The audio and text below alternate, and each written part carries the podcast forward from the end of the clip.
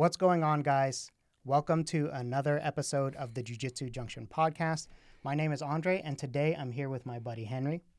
Uh, Henry is a brown belt at the school that I train at, and he's been doing it for about 15 years, I believe, since he was a teenager. And he has some perspectives that I find to be very valuable when I talk to him uh, about grappling, and I'm excited to share some of these things with you guys. And the three general topics that I want to cover today with him are how jujitsu has changed over that period of time, because he's been at one school the whole time and he's seen it kind of happen in real time, right?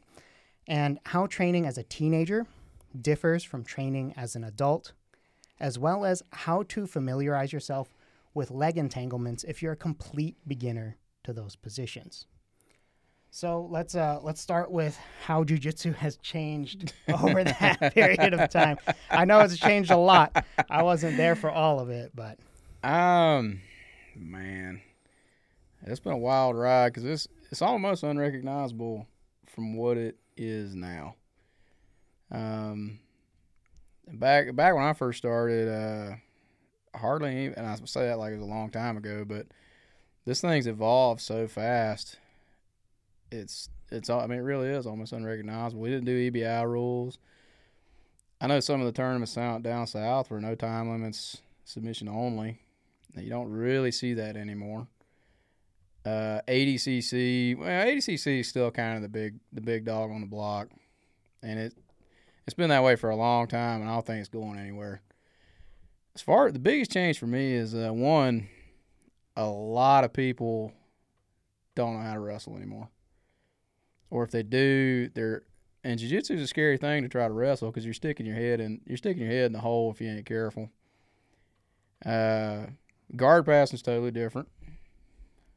Uh, guards don't look anything like they used to, and leg locks, man, they're uh, they're they're a real. I mean, if you it used to be you could get away with not training leg locks until you were purple, even a brown belt. That don't fly anymore. I yeah, I'm, I'm, I'm feeling that myself. I'm I'm like uh, I'm like in the middle of blue belt, late blue belt, and I'm starting to feel like the pressure from the people who are starting out doing leg locks, and I'm I kind of I like the first place I went to to uh, learn jujitsu was very much traditional. We didn't do leg locks, like, and we did maybe one straight ankle, and, and it was it was very simplistic. Well, it's funny because they incorporated it in the rule set. Because um, when I first started training, it was actually legal to do a lot of terms. It was legal to do crooked footlocks in a gi. No, that's very different. Nobody, just nobody did them. Uh, you'd see. I mean, straight ankles kind of always been there. Um, you'd see a knee bar. Um, ADCC, you saw it was much more prevalent. Uh, Dean Lister, namely, and really put and Dean kind of had the same same country boy idea I, I had was, you know, you're I can attack from here up according to your rule set, but what do I do from here down? Yeah. Or what do I do if somebody grabs me from here down? Yeah.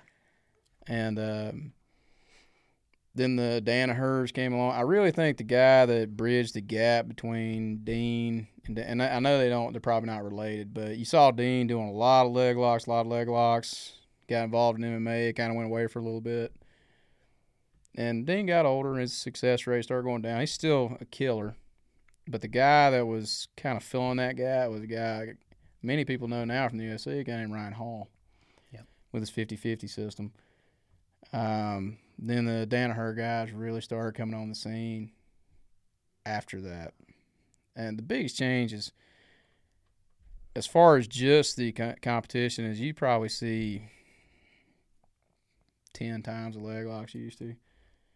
Uh, gi, gi's for me now. Gi's become a point game.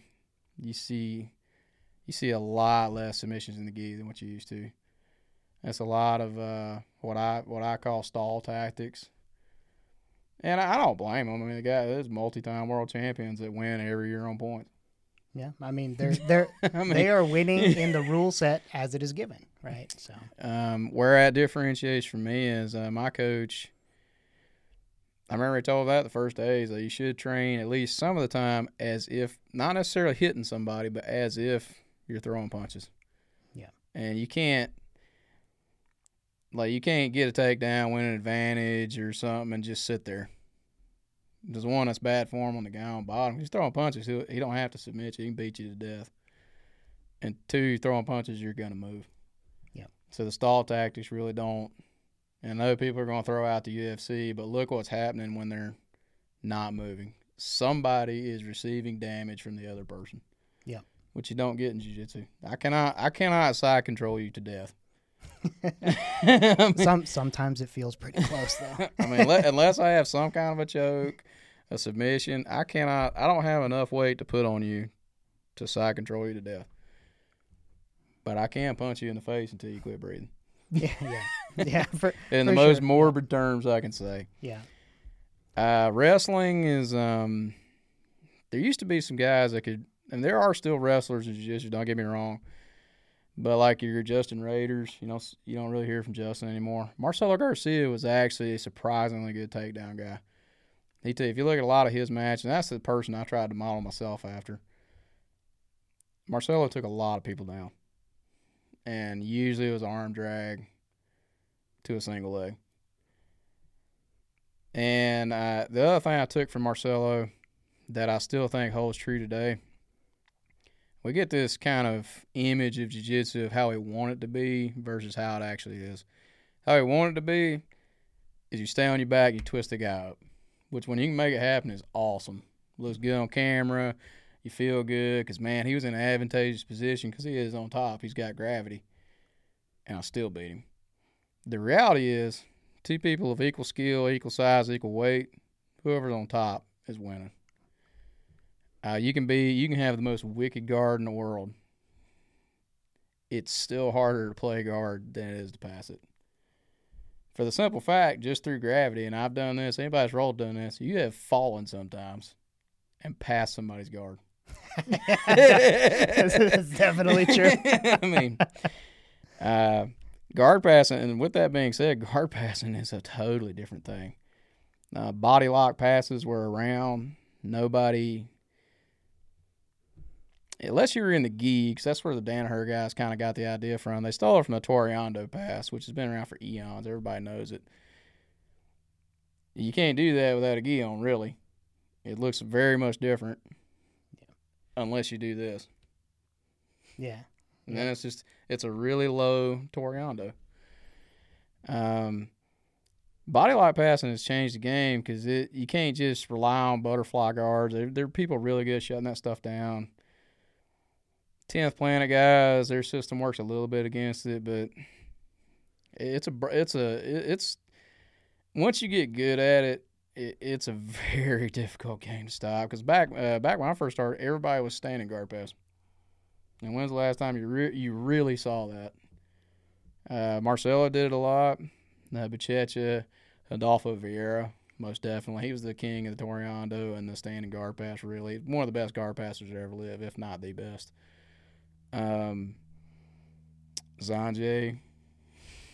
Um, I just forgot the name of his brother. Uh, anyway, Sala, Saulo Ribeiro. Um, Ryan Hall a little bit, but Ryan Hall is more of a bottom game guy. Um, but yeah, now the guard passing is a lot of body lock, heavy pressure, a little bit of float, but it is it's floating with pressure if that makes sense. So they're they're never just kind of floating around. They're usually like on top of you.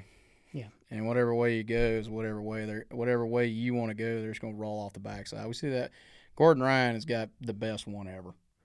Yeah. Because if you really pay attention to his guard pass, and he uses really the same two to three moves, um, which is true of everybody really, but he makes them work. And then we circle back to the leg lock game. And this is this is why, other than the, the slight cultural shift, because leg locks used to be taboo. I mean, you would uh, if you want to see an example of that, I forget which ADCC it was, Marcelo Garcia versus Ricco Rodriguez. Marcelo submits Ricco with an inside heel hook in the absolute division of the biggest jiu-jitsu tournament in the world. Gets bottles and trash thrown at him.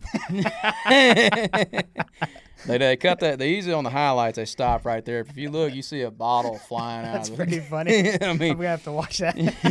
um, Now, I mean, you get a standing ovation Yeah. because it's and I love that because now it's that's the one thing I wish we had more of back then was it's about submissions, not points.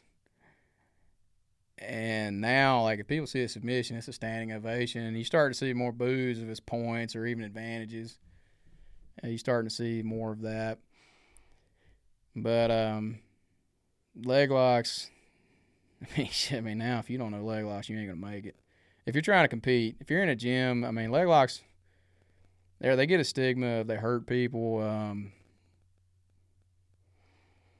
if people cranked on arm locks the way they do leg locks, we'd have a lot more broken arms.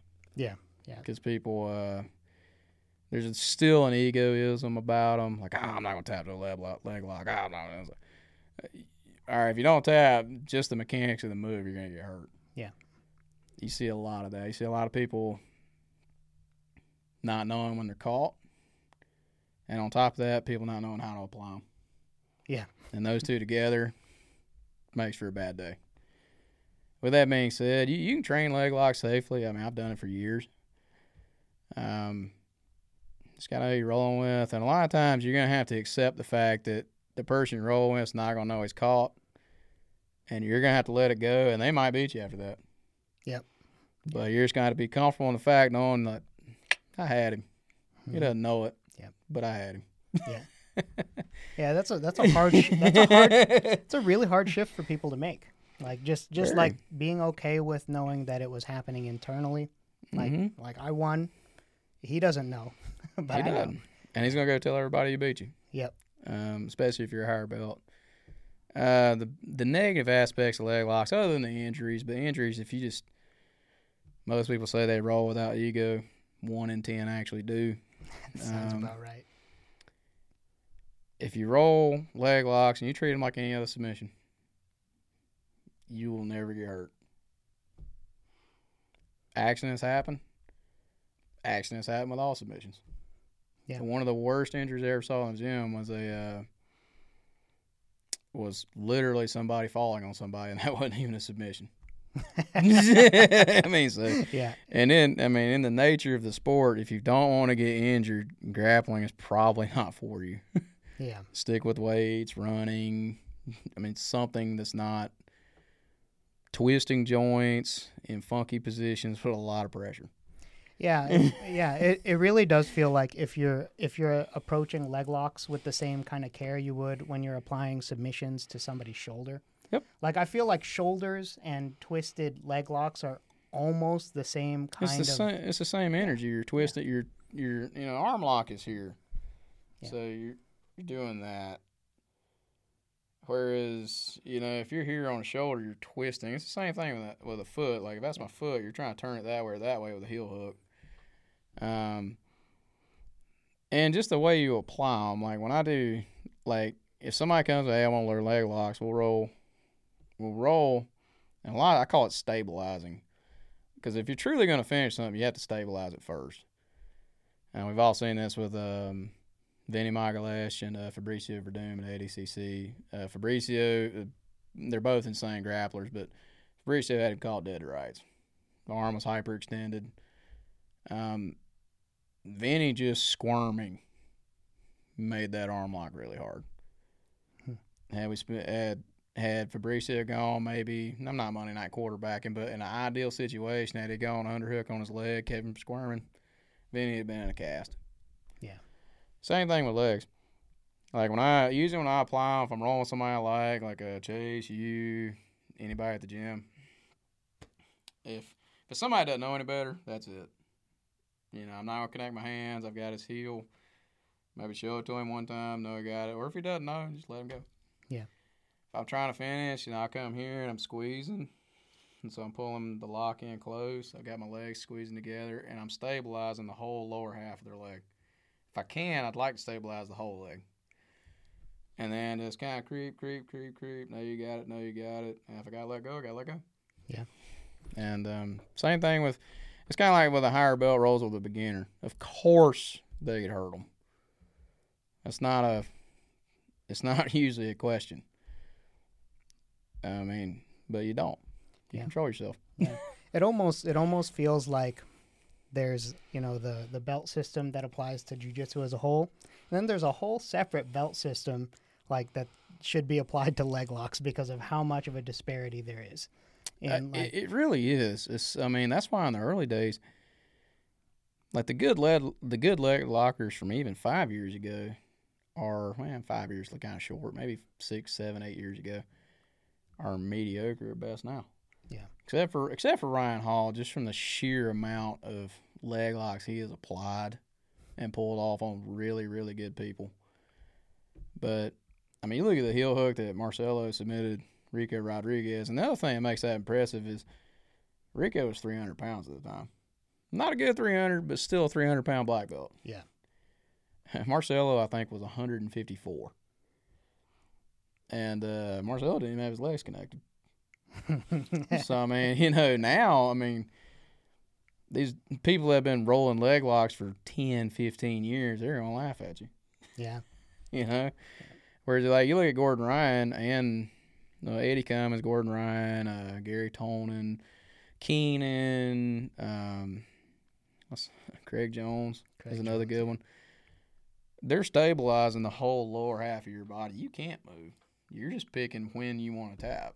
Yeah, I mean that's I mean the, like like the that like 11 second heel hook that Gordon got on somebody.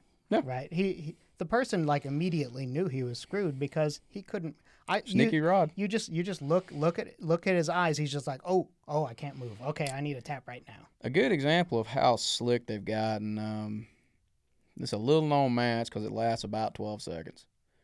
Is uh, Craig Jones versus a guy named Tex Johnson. Oh, I know about this one, yeah. Um, and this is where people, most people mess up. For you, the listeners, mess up when they learn leg locks. You don't know how to pass guard already, so you're using leg locks to get around passing guard. You need to know how to pass guard, and then if you have trouble passing guard, you mix the leg locks in. And if you can't get the leg lock, ninety percent of the time you're past their guard because they're worried about the leg lock. Yeah. So take that however you want, but that's just the simple truth. And that and that in our gym, that's why our coach said no leg locks. Because people, one, people are getting hurt because egos. Two, nobody know how to pass guard. Because they're like, why don't they pass guard when it's finished here? See, look at that. yeah, it's it's kind of funny with with the prevalence of the two. There's you talked about two major changes. One is people becoming more. They they don't wrestle, right? And that used to just be standard, right? If you did if you did jujitsu, you you did some judo or some wrestling, like that was just what it was over a decade ago. Like everybody knew a little bit about how to stand up, and now we're mixing in advanced leg locks, and Mhm. that's like the antithesis of actually working on the wrestling stuff. So it's like it's it feels like it's like branching out like how much is in the grappling game so people are feeling forced to specialize. Yeah, I mean, there's some of that, like, uh, and I say can't wrestle. I think it's more of choosing not to wrestle. Because you, if you take a shot and you put yourself in a bad spot, you're way behind. But like Gordon, Gordon oftentimes will sit down. Yeah, he does, yeah. Um, probably the reason is, is nobody can pass his guard. Don't blame the guy a bit. Two, and this is the reason I became a quote unquote leg locker in the gym. If you roll with a lot of people and you and they know you have a good guard, they're gonna spend a lot of time standing up. Like if you triangle them, you arm lock them, whatever. Standing up and pulling their upper extremities away from you. And what are they leaving near you? Their legs. so I mean, so that that for me, that is when the leg locks truly start because I very rarely do a leg lock from topside. Um, mo, I mean, probably seventy five percent come from the bottom. Yeah. Because you know, if you pull back really hard, yep, I'm out, but both my feet are still here, and you're really far away. Yep. I mean, at its most basic level. Yeah. Um, the wrestling, uh, plain and simple, the reason that's not probably where it should be is because they're not getting hit. that makes sense. If you get put in full guard and you get your face put through the floor, I promise you'll learn how to wrestle. Yeah, yeah. I, I, re- I remember. I remember one time uh, our coach had uh, had one of our smaller amateur MMA fighters put on gloves and Mhm. and uh, and coach was just like, uh, just just make it realistic for him. Yep. Man, that made me want to sweep so much faster. Like it made me not want to be on my back, and it made me realize how much I need to know how to wrestle. Well, man, and and not to get too off subject, but they used to say like every ten pounds is a belt. Yeah. Every punch is a belt down. Oh, So a think- brown a brown belt. I mean, could- I mean, I'm talking about if he gets cracked. I mean, a black belt if he gets cracked. Man, he's probably about brown belt now. It gets cracked again. Eh, he's probably about purple belt. Man. And uh, we see we've already seen this in the UFC. Adolfo Vieira got choked out. Yeah. Because he got cracked and he got tired. Dude got on his back and just finished him. Yeah, that's that's that's interesting. I've, ne- I've never I've never heard that one. The, Yeah. the get, getting hit in the face bring you down a belt level. That makes a lot of sense. It will make you do something that you normally wouldn't do if you weren't getting hit. Yeah. Um, Forrest Griffin choked out Shogun Rua. Got on, I mean, Shogun's a legitimate black belt. He's a legend. And this is when Shogun was still Shogun, not the one we all remember that fought Jon Jones. It was way before that. Got tired, got hit a bunch. Forrest got on his back, spread him out, choked him out. Yeah, I guess that's I guess that's why we see jujitsu guys like Matt, losing. in- Matt Hughes yeah. beat Royce. Although Royce was a little aged at the time. Yeah. Matt Hughes beat Royce Gracie grappling. The difference is Matt Hughes was not grappling. He was grappling with punches. Hmm. I mean, it's uh, you know, that way more modern times. Khabib choked out Dustin Poirier. Islam Makhachev choked out Charles Oliveira. Hmm, it's very interesting. yeah, it, it puts it puts things into perspective when you think about what what adding a couple of punches does. Yeah. that's crazy. any damage at all. Um, the evolution is um, there's so many people doing jiu-jitsu now. It's going to be nothing but positive. You're always going to have the the bad people, the bad guys. The more people you have involved in something, the more positive evolution is going to occur. With that massive amount of people, you're also going to have some negatives. It's as simple as that when jiu-jitsu first came to America in the 90s, you know, I was a little kid, didn't even know what it was. And this is a shot in the dark. 1996, just spitting a year out there, there was probably 10 black belts in the USA, probably 20 in the world. Mhm. And I'm willing to bet all but a handful had Gracie as their last name. How many black belts do we have now? A lot. Tens of thousands. Yeah. Probably not hundreds of thousands, but I guarantee it's in the tens of thousands. I mean, hell, you got a black belt in almost every little town now. Yeah. Um, there's gonna be evolution. Like uh, a guard we all play, De La Riva. That's a guy's name, Ricardo De La Riva. Yep. Or Ricardo if you're Portuguese. um, that came from somebody that could not play traditional guards. He was really flexible. He had dexterous feet, and he he was a smaller guy. Yeah. Half guard came out of necessity. Uh, I believe it was Rickson broke his leg, so he only played guard on one side. Before that, half guard really didn't exist. Uh, Marcelo Garcia, X guard. It was a thing. I mean, it was in fact around, not near to the extent it is now. The Danaher Death Squad and Dean Lister, leg locks. Kimura Trap series that came from you know Worm Guard came Ke- uh, Keenan Cornelius, Caio Tierra, Brada Plata, and the uh, Tierra ankle lock. Probably mispronouncing his last name. You have to forgive me. the Toreando passes from uh, Ricardo Del Riva, uh, not Ricardo Del Riva, uh, Rodolfo Vieira. So without the without more people opening up, none of that happens. Yeah, yeah. well, you have you have tens of thousands of people like putting hundreds or thousands of hours of work into finding advantages within a rule set. Mm-hmm. You're going to have some pretty cool innovations. Oh yeah, it uh, and um, and some of us good, some of us bad. I mean, I forgot to mention probably the biggest one, Eddie Bravo. Oh yeah, yeah. Dude's really flexible, has really long legs. He had to make it work. Jean Jacques Machado. He's got I can't remember which hand it is, but he's only got that much of a hand on one. I can't remember which side it is. So his game involves heavily heavy uses of overhooks, which you don't see, and underhooks because he can't actually grip.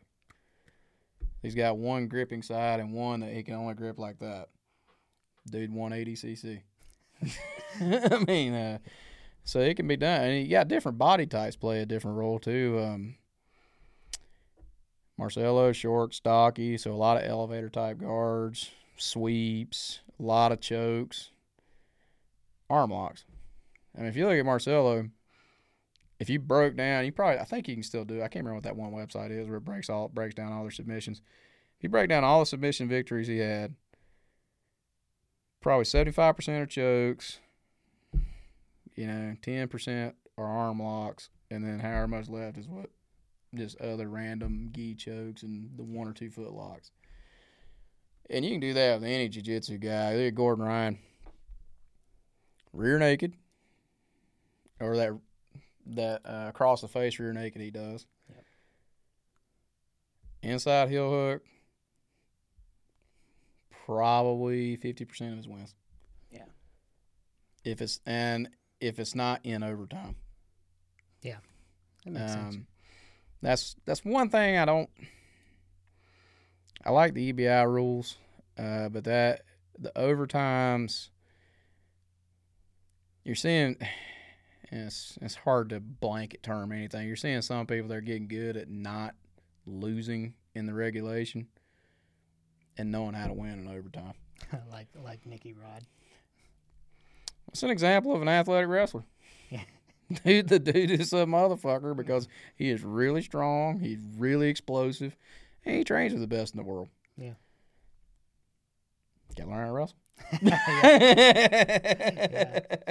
So- Imagine now. Imagine if Nicky Rod was throwing punches. Oh my God, that's Or- terrifying. Yeah. So that would- that that would definitely his lose ratio would be a lot lower. Yeah, for sure. because I mean the dude spends all the time on top. Um, yeah, I mean it, it's getting better. It's uh, I will say one trait that is better now than even when I first started. It was way worse before I got in. Before I got in, you could not ask a black belt to roll. Oh yeah, the the, the like the that kind of cultural norms. Yeah, I yeah I mean, um, they were just assholes. Yeah. And there's no reason to be that way because in it, jiu-jitsu is nowhere near as refined as wrestling. I'm sorry. I love jiu-jitsu. I like wrestling. If you want a, a system to take a four-year-old to make him a, a gold medalist, you cannot beat wrestling. Yeah. It, and you can go into almost any college gym and they'll wrestle with you. yeah. Anybody. hmm You're not gonna like it, but they'll do it. And they ain't, and they generally they ain't gonna hurt you. Yeah. Even though they could. Oh, there's no submissions to wrestling. No, but they can suplex you on your head. Yeah. Um. A little bit when I first got in. If you ask a black belt to roll, generally they're trying to fight you. Yeah. Um, I don't, and I understand there's an aspect of how you ask, but if me and you are the only ones out and you're a black belt, I shouldn't be scared to ask you to roll. If you got that much of ego, that's a you problem. Yeah, for sure. yeah, there like like there there are gyms that are still like that. Oh, I'm aware. Yeah. I'm very aware. I'm not like that. I, I roll with every student that I teach. I, I guarantee you, I roll with them. Now, barring injuries, I get that. I mean, or if you've just been training all, I'm training all day. Whoops. There we go. If you've been training all day, you know you can't. I mean, you can't do that to your body. Yeah, for sure. Um, Are there any other like uh, cultural norms, things that are in that vein that used to exist that don't exist anymore, or exist less? it's, it's existing less. Like a lot of places had a lineage wall. Yeah. That you had to turn away from if you're tying your belt. That's really not I mean, I, I know some places still do, but you don't see that much anymore. Uh, I do like that a lot of places are still divvying up training classes with by experience level because it, you have to be really careful letting black belts roll with white belts and vice versa because you'll get a white belt that saw the UFC one time and he's trying I'm gonna tap me a black belt. Recipe for disaster. Um, and sometimes you get the ego driven black belt rolling with somebody that's doesn't have a chance and he's just gonna smash them Yeah. um, Black belt with a bad day. Yeah. Just- I mean, and it's just not a good thing. I mean, it's really not. That's why I like the old, like the old model, or the only model I really knew was like your blues and your purple belts taught the beginners class, and the black belt taught the advanced class. I like, and it was like a special treat for the black belt to teach the beginners, and they, and, and it kept them coming. yeah. Like I remember that when I first started, like, man, yeah, he's teaching tonight. That's fucking cool. Yeah. You know, and it's like, man, it's a black belt. It's gonna learn some black belt shit. We're gonna learn some like, cool shit. Yeah, they're, some they're like a, Jedi. they're like a Jedi master. it's like it, re- it had that, and, and for a business model, I mean, that's great because you keep them, you just keep them, you Yeah. keep just that, dip that little toe in the water one time, Yeah. and uh, I do like that because your purple, your your purples and blues, I mean, they'll still give a white belt anything they want. They tend not to have the ego. Um, which is should be on the head coach to kind of filter some of that out. What what do you there's there's something that used to happen at my old gym. Um, did you ever go to uh, any schools where they would like purposefully pair off individuals? Like the coach would just be like you you you. Yeah, um, I've done it before. It- depending on how you do it, it's got a purpose. Uh, like I did it because, well, those two over there have rolled for the last four rounds, and it's messing up the rotation. That's why I know you, you were there when I used to say this. I was like, if it's an even number and we got enough time to do that many rounds, hey, everybody make sure you roll with everybody else at least once, and it'll keep the rotation. Uh, one of the gyms I trained at, to clarify, I've trained it with the same coach my whole career. I've never, I've never stayed at the same gym, the same location. Um, but one of the gyms I trained at, one of the coaches, that's what he would do. He's like, "You roll with you, you roll with you, and you roll with you." I didn't mind it because what it did was you one you couldn't hide That's true. and you could not be hidden from. Yep. So you got. We've all had those shit days where you're tired. I'm just gonna roll with the three easiest people I can get. Whether you want to admit it or not, the thought has crossed your mind. Yep. If you've trained any length of time at anything, don't matter what it is.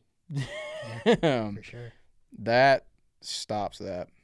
Uh, now, if they're sicking people on you, which I've I've experienced rolling with other gyms, um, it can get a little annoying. Yeah.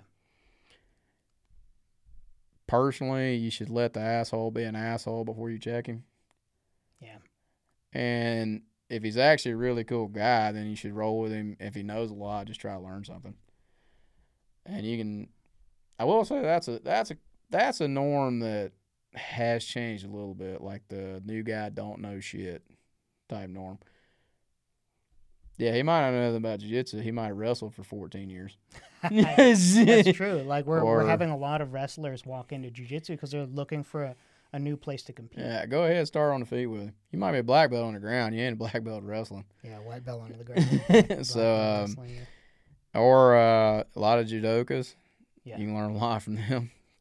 um, and even this, the occasional sambo guy you get coming through, you know, that you can learn a lot from them too.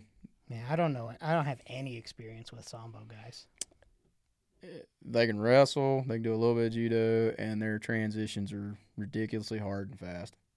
Hmm. Because it's it's it's it's a cool thing. I mean, I don't.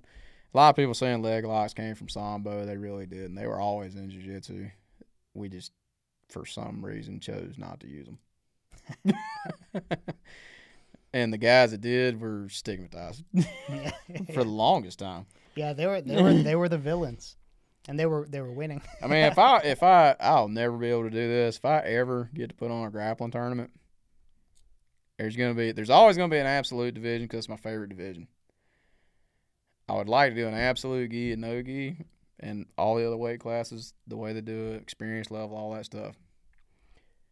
Unless it's a kid under twelve, or if you if you two have a gentleman's agreement before the match that you shake hands on, you can't slam, you can't fish hook, you can't throw punches.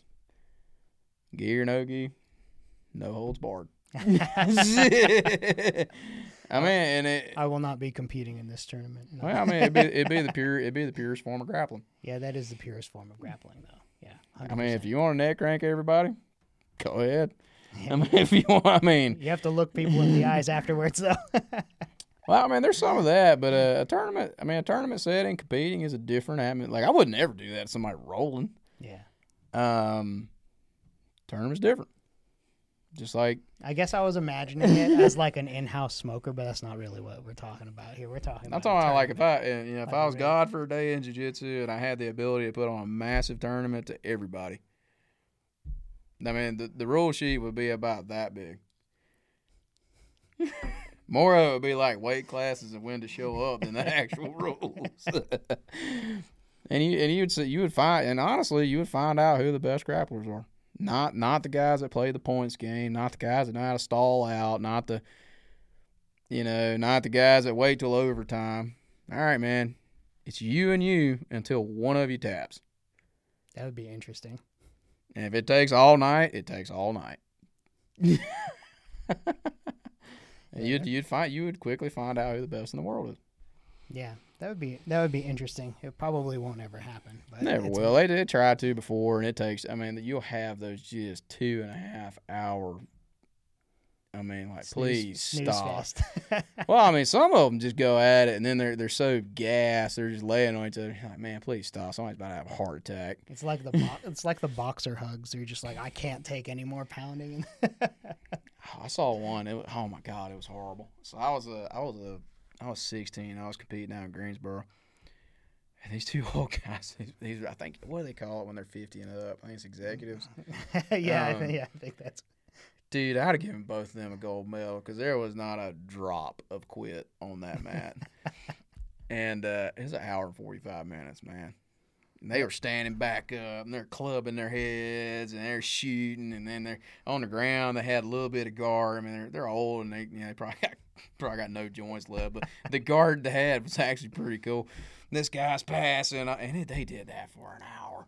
and it was, I was like, dude, this is actually the best match of the whole day. And um, finally, like the hour 45 mark, I mean, they're literally, they got their hands on their knees and just looking at each other. They're about five feet apart. And then they come together. One of them takes the other one down. And the ref's like, this enough. Two medals. I mean, uh, I can't remember what they did, but I was like, somebody. That's I remember the ref saying that somebody's gonna have a heart attack. but dude, let it be known, whoever those two guys are, hats off to you. And nobody could say that you don't have grit because they went at it way harder and for way longer than most people would yeah. God, including including the professionals, right? God. there was one. There's actually a. Uh, it's an old YouTube video. They did a jujitsu, a BJJ Kumite. I think it was Keenan. Is Keenan somebody? It might have been Keenan and Garry Tonon. Or was it who was it? They went. They went for like a two hours. I mean, just a and funny thing too. Everybody, including leg locks, still your base submissions and your base transitions will win win the match. Yeah. Because after that, and Keenan's got one of the. No, he's kind of fell off in the past few years. He's still one got one of the wickedest guards that's ever been around. Keenan won with an arm lock from Mount. if I remember correctly, and I was like, uh, "There you go." There was no, there was no worm guard at the end. There was no in, inverted, upside down, backwards, whatever you want to call it, guard. He got Mount, switched to S Mount, and hit arm lock. Day one jiu-jitsu. I mean, there's a re- there's a reason why that's there first. You know. Look at look at Roger Gracie. yeah. Argued to be the best in the gi that's ever lived. Had three submissions. And I mean, it, it, it, the shit works. The basic stuff works. I love the cool stuff. I love you know the berimbolos and you know all the spinning. It's that, but when push comes to shove, you know you can rely on the basics. Yeah. You don't see anybody berimbolo in the UFC for a reason. and you also don't see it at an hour 45 of a match for a reason. what would would those two old guys have tried? Oh, one of them would have broke. it sounded like a two by four snapping. I mean, they would they would they have tried? A, yeah, like dude, like uh, their flexibility with flexibility and mobility are not the words I would use to describe them, especially at that point. well, they're nice and warm, right? I mean, yeah, if I steam up this table, we still can't fold it. it's stiff is still stiff. oh God, I wish I wish that there was like a video of that so I could I could. I wish. it. I mean, I had a flip phone at the time. My dad had to drive me out of that tournament. That's what, I think I was on my learner's permit. we drove. I mean, I drove. Well, I say he had to drive me. I drove. He just had to be in the car, so he was sleeping. so I drove. We drove like, to, and this place. I mean, it was in the ghetto, and then it wasn't a ghetto. Like we were, I was like, I don't think we're in the right place, man. This back we had MapQuest printed directions. My dad had a flip phone, I had a flip phone, and I'm like, uh, it's like, it's like, hey, hey, wake up! Are we in the right place? Can like, you double check me? I was like, uh, I don't think this is where it's at. And we drove straight through this little neighborhood. It opened up this beautiful green field this great big old building, a brand new. uh It's like a community center type deal. Right. Walked in there, checked me in. There's the mats. Here's the here's the here's the scale. Here's the time you're gonna be out. I'm like, well, okay then. that sounds it sounds more well run than the tournaments I've been to recently. Oh, they're garbage, man. It is. I mean, jiu-jitsu guys fighters and wrestlers are not businessmen. No. If you're gonna run a tournament, this is what I'm gonna I'm gonna give you the secret to life right here to run a tournament. You need to hire a secretary, an accountant, and a businessman. Yeah. Let them take care of the logistical yeah. stuff because fighters are fighters and jiu-jitsu guys are the worst logisticians and accountants in human history. I mean, like, dude, like you need to find find one of your students. That, I mean, our students are made up from regular people in the community. Yeah. Hey, man, aren't you an accountant? Yeah. All right, you're gonna do the books this weekend. yeah. If, I'll give you a free, if you're if you're a black belt, I'll give you a free private for it. Yeah, yeah, exactly. like, because I've never been at a jiu-jitsu tournament that's not like just pulling teeth. Yeah. oh man, I don't, I don't, know. I'm sure ADCC is much better. I've never been to a real big tournament. The biggest ones I've been at have been like Naga, you know, championship stuff. But it, it's still, oh yeah, we're supposed to start at ten, and you know, fifteen hundred in the afternoon, you're still waiting. You're like, dude, this is never gonna happen. Yeah, you're just you're just sitting there on your like third bag of like snacks to try and make your make it make it to the to your tournament. It got bad enough. The last tournament I did, I had my regular gym bag, mouthpiece, all that stuff, sleeping bag, and a pillow. that's that's like a good that's a great idea. I was like, dude, I mean, wait, did you? You're, you're gonna end up sleeping on the bleachers. yeah. Did, did you wake up from your nap and beat the crap out of someone? Nah. Actually, that tournament, ironically, was the one that ran on time. Really? it had the sleeping bag never came unrolled. it was like, so we got there. It was like some check-ins at nine, rules meetings at nine thirty, and I was like, so I showed up at like eight forty-five, and hmm, here, yeah, here's your. I can't remember how they might have been doing stamps or wristbands, however they did it, and uh, so I had my table. Yep, and uh, they had a printer in the corner and they're printing off all the brackets. Yep. Uh, Henry Fowler, I forget who the other guy. Yep. Are y'all here? Yeah. All right, we'll just sit in that little bullpen there. We'll be with you in a minute. that was actually that, that's, pleasantly surprised. that that is a pleasant surprise. It, I mean, it was awesome. It was. I don't even think they exist anymore. They were a U.S. Grappling. That's who did it. Um, not air. Naga is such a broad spectrum. Like you don't know what you're getting. Like I've had one where we were six hours behind. I had one that was running like clockwork. Yeah. Um. We had one that went into the next day. So that was just a goat roping to start with. oh Um, man. they're getting better. Uh, that's the other thing that's kind of the cultural shift in the in the jiu-jitsu world. There used to be kind of one set of rules, and now you can kind of like you got the IBJJF rules, you got the ADCC rules, you got the you got EBI rules, and you got some kind. You got happy mediums between all of them. So Yeah, it's like you need to study your rule set. You can't just compete in any one of them. Yeah, I agree with that to a point. You should you should train. I mean, it's gonna sound arrogant. You should train to win. Yeah. And if you win, regardless of what rule set you're in, you've pretty much won. Well, that's that's, that's the that's the best case. I mean, if But you play, don't you don't want to do anything illegal though. That's Nah, I mean it, it's actually. I mean, I, there's a lot more rules. Well, in the gi, yeah, you can you can get DQ for some stupid shit. Uh, I remember one year they trying to say berimbolo was a reverse knee reap, and it was like five black belts got disqualified. that seems ridiculous. I mean, it was ridiculous. It was just if your legs are that weak, you wouldn't be able to walk. Like, yeah, I mean, your tendons are not just gonna. Oh, I mean, it's gonna. I mean, it's gonna like. Like people are like, oh man, if you just touch my heel, it'll break. And I was like, no, you like a heel hook is still actually kind of challenging to finish. Yeah. it's not the end all be all. Yeah, you've got you've got a pretty decent amount of space before things start. Breaking. Well, I mean, the guy's also resisting you. Yeah. He's trying to turn his foot the other way, or he's straightening his leg out. Mm-hmm. Like, I love it. Oh, his leg just broke. No, it got broken. yeah, yeah, it doesn't happen by accident. it's like you know, or it was compromised before you went in, and that's on you. Yeah, for sure. you should know your own body and tap accordingly. Um. Yeah, I mean, sure. I mean, if you're gonna start out grappling, one, you got to step through the door.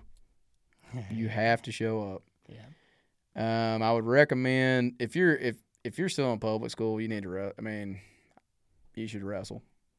Yeah. it's free at a public school. You'll learn something. You'll get in real. If nothing else, you'll get in good shape. If you're older, uh, one you should sit down, be honest with yourself. What am what am I doing jiu-jitsu for? Uh, if you're trying to compete, you gotta. If you're already older, you got a long road ahead of you. Um, that's What- that's what do you consider to be like the the break point to where you're like you're in this are you older kind of bracket? It's, uh, you should look at your peers. I mean, if you're 16, like I, I mean, if you're 16, like you, you got time. If you're 29 and you're wanting to compete, you don't have time. Yeah. Simple as that. Um, you should also know your body. Like if you, if you got just injury after injury after injury, you, you need to be careful about how you train. That is one. That's another huge thing that's changed over the years. Um, nobody that's competing is going to rub a lot of people the wrong way. Do it. I can't make blanket terms because there's going to be one or two of you out there that aren't. Most of you are on steroids. Oh, yeah. Yeah, I mean, Yep. um, whether you want to admit it or not. And if you're not on steroids, You're on TRT. Steroids, yeah. Oh yeah, I got low testosterone. I'm 21. That's kind of funny. When I tested you, you had like eight times the normal amount. Last I checked, low meant you should be below the normal. Anyway, that, that's the most ridiculous game. It's not illegal. I mean, it's not. It's well within your rule set. Just be honest. I mean, that's for me personally. That's gripes my ass. Like, just say it. Mhm. I mean, you're gonna look so much better. That's like the. That's why nobody hates bodybuilders. Yeah. they're all honest. Of Yeah. course, they're on steroids. Yeah, you think my biceps would have biceps if I wasn't on I some mean, gear? Do I blame them? No, it's in the rule set. There's there is no. I mean, you look at. I think it's IBJJF tested all the gold medals and like all of them popped out. Yeah. I mean, like, come on, dude. Yeah. Um, if you're and if you're older, dude, steroids help. They help your recovery. You, you, you know, they help you build muscle, all this other stuff. I should say, I would say, if you're gonna do it, be smart about it. Yeah. Um, the other thing is, everybody's on a program. They're not just grappling. Back in the day, like I remember Marcelo gave a uh, gave a speech one time. They asked, this is when he still competing. I think it might have been 2006, seven. They were at his gym. I think ju- I think he was still training in Brazil, but he had train. He'd like travel. He'd train at various places. That's where you get all his videos. Him like rolling like Andrei Arlovsky and all these other people. Before he had his gym in New York, um, they asked him how he trained. He said, "I roll." Well, if you're getting ready for a bigger person? I roll bigger people. And I'm paraphrasing, of course. Yeah. But the gist was if he wanted conditioning, he rolled faster for longer. If he wanted strength, he rolled bigger people and stay on the bottom. I hate to say it, that ain't gonna cut it anymore. You got guys like Gordon Ryan, wakes up, does a drilling session with light rolling, I believe, lifting, Mm-hmm. hard cardio, back in the gym rolling. Lifting every little bit helps. Good nutrition helps. Back then they were eating what they were wanting to, smoking weed and rolling for an hour. Yeah. I mean, if you don't have fun, I mean that sounds like a great time. They're they're lifting. They got cardio. They got trainers. They got nutritionists. Some got personal chefs. Yeah. They get that. That honestly, the fitness aspect of it has changed. Yep. I mean, you, you look at them now; they look like athletes. They don't Yeah. look like some Joe Blow walking down the street. They look like an athlete. And That's what they are. They're a jiu-jitsu athlete. Mm-hmm. I mean, MMA went through the same thing. You remember back like Tank Abbott days? You had to do a big beer gut, knocking people out. yeah. I mean, when's the last time you saw a fat guy in the UFC? When's the last time you saw like any kind of professional, what we call professional? They're all still broke. Um, jiu-jitsu tournament where the guys are not you know, six packed out, fast, strong, never get tired. Yeah. I mean, it's, it's everybody. and and like and like the ones that aren't are are memed about on Reddit. Yeah. Like, cause like, oh look, there's there's he's moving pretty good for a fat guy. yeah, when's Like- the last time you saw a, a average Joe win?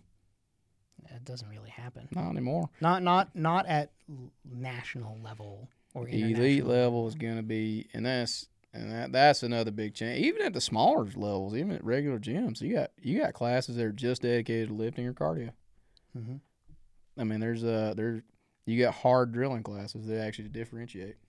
Yeah, even even like nowadays, like for myself personally, I'm like, I can't keep up if I don't actually address my physical attributes, and I didn't, and and like it's become more and more important over time, Oh yeah, and that's and that's just that's just for like local tournaments, even like you see you see people at local tournaments, they're just they're roided out. Like I remember my first my first tournament uh, was just I looked at my bracket because I, I was like I'm gonna go for 200 because I don't I was like really overweight at the time. I went Yeah. two, 260 to 200 in like a year and a half or something. And Yeah. I was like okay we'll go, we'll do 200, and then I look across the mats and there's like shredded. oh my god, like he cut weight he cut, he he did a water cut for this local mm-hmm. tournament, and I You was see just that like more and more. yeah, and I'm just like, that guy is at least 225 and he's six foot. Yeah. And he's really muscular. And then the other two people were, were the same way. Oh, I mean, it, now don't get me wrong. Just just being in good shape ain't gonna cut it. If you're not, if you don't have the technique, you need to be in the gym working on your technique.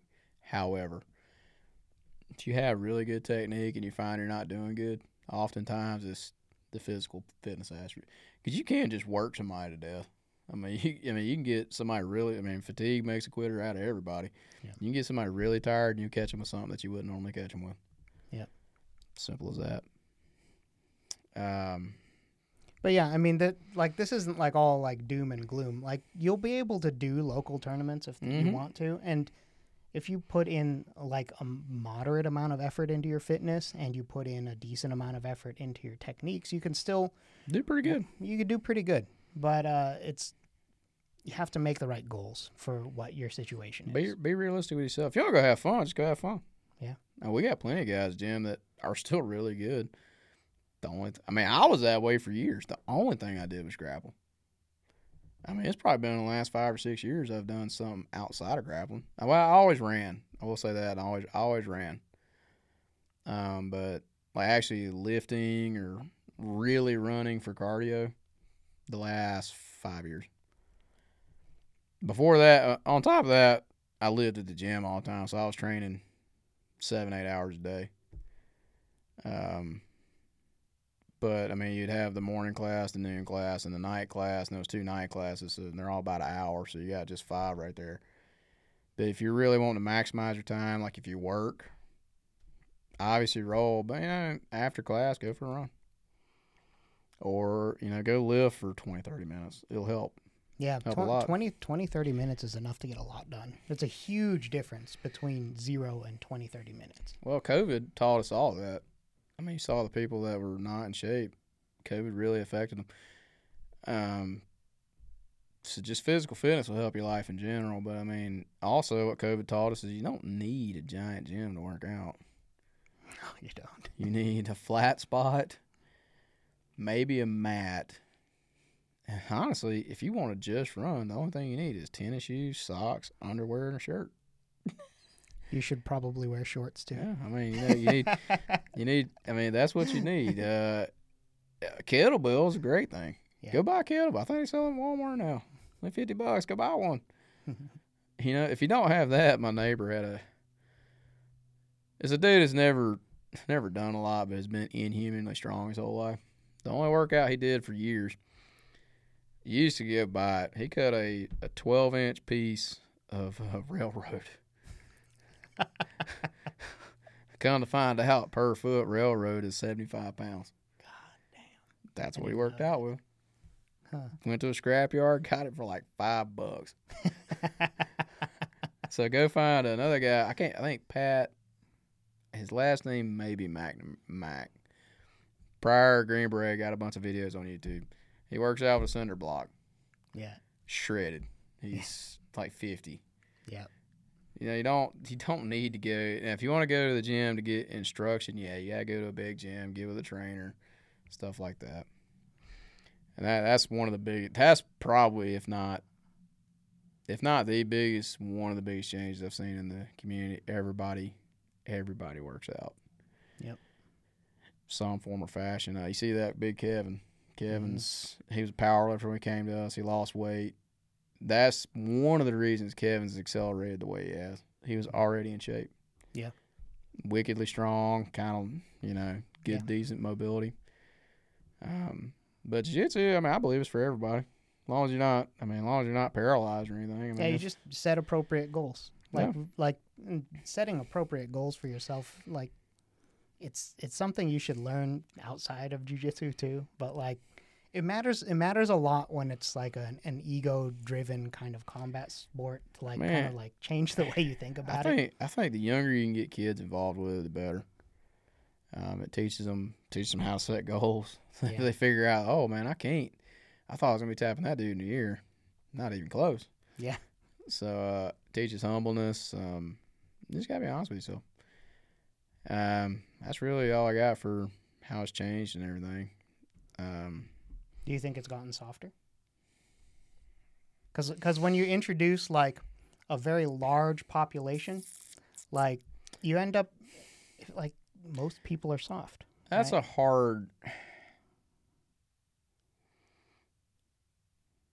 Are there more soft people? Yes, but there's more hard people. Yeah, it's like It's it's, like bal- it's balanced out. I don't think it's gotten softer. Okay. Has it changed? Yes, but there's a reason we do everything in percentages. yeah, Are there? Let's say there's ten people in a room. There's one hard guy and three soft guys. So it's ten percent versus thirty three percent, give or take. Well, that same percentage in a group of ten thousand people, now you got thousand. I mean, Yeah. yeah, that makes sense. I will say that the hard guys we have now, and you kind of start seeing this in all combat sports. Carrie's gonna laugh at me say this, but Perfect. I'm sure. mental mental toughness is a huge thing with me. Yep. I will say mentally, they're softer now. Really? They're more lethal. They're faster. They're stronger. If you take all that away and it was just a toughness battle, the guys from 10, 15 years ago smoke them. Interesting. Technically sound, the guys today will obliterate most of them from past. And we've seen, I bring up the UFC a lot because that's, I mean, that's where Jiu Jitsu in America got famous. Yeah. How many UFC champions, barring Khabib, Justin Gaethje, and Dustin Poirier, and a few others I probably forgot to mention, would fight five times in a night? None of them. By the way, without gloves and no time limits. Exactly. Yeah, guys willing to do that and get paid ten grand. Now you can't get somebody to fight for a hundred and fifty million. so I mean, it, if you if you really want to be, if you don't want to talk about mental toughness, like that's the difference. Has it gotten softer? Probably not. Has the style changed? Of course. Yeah. Just like any combat, any any kind of combat ever. Warships, infantry, airplanes, it's all changed because it had to it had to evolve with what the techniques and tactics that are being used. Yeah, that makes sense. Cool. So what else you got for me? All right. So you you started training as a teenager. I did Mhm. not start training as a teenager. I'm curious what that was like as a teenager. Because you started at 14? 14? or yeah, 14, 14 and a half, 15. Um the difference between me and a lot of teenagers is I didn't I wasn't training with teenagers. Oh, you weren't. I was training with men. There was no kids class.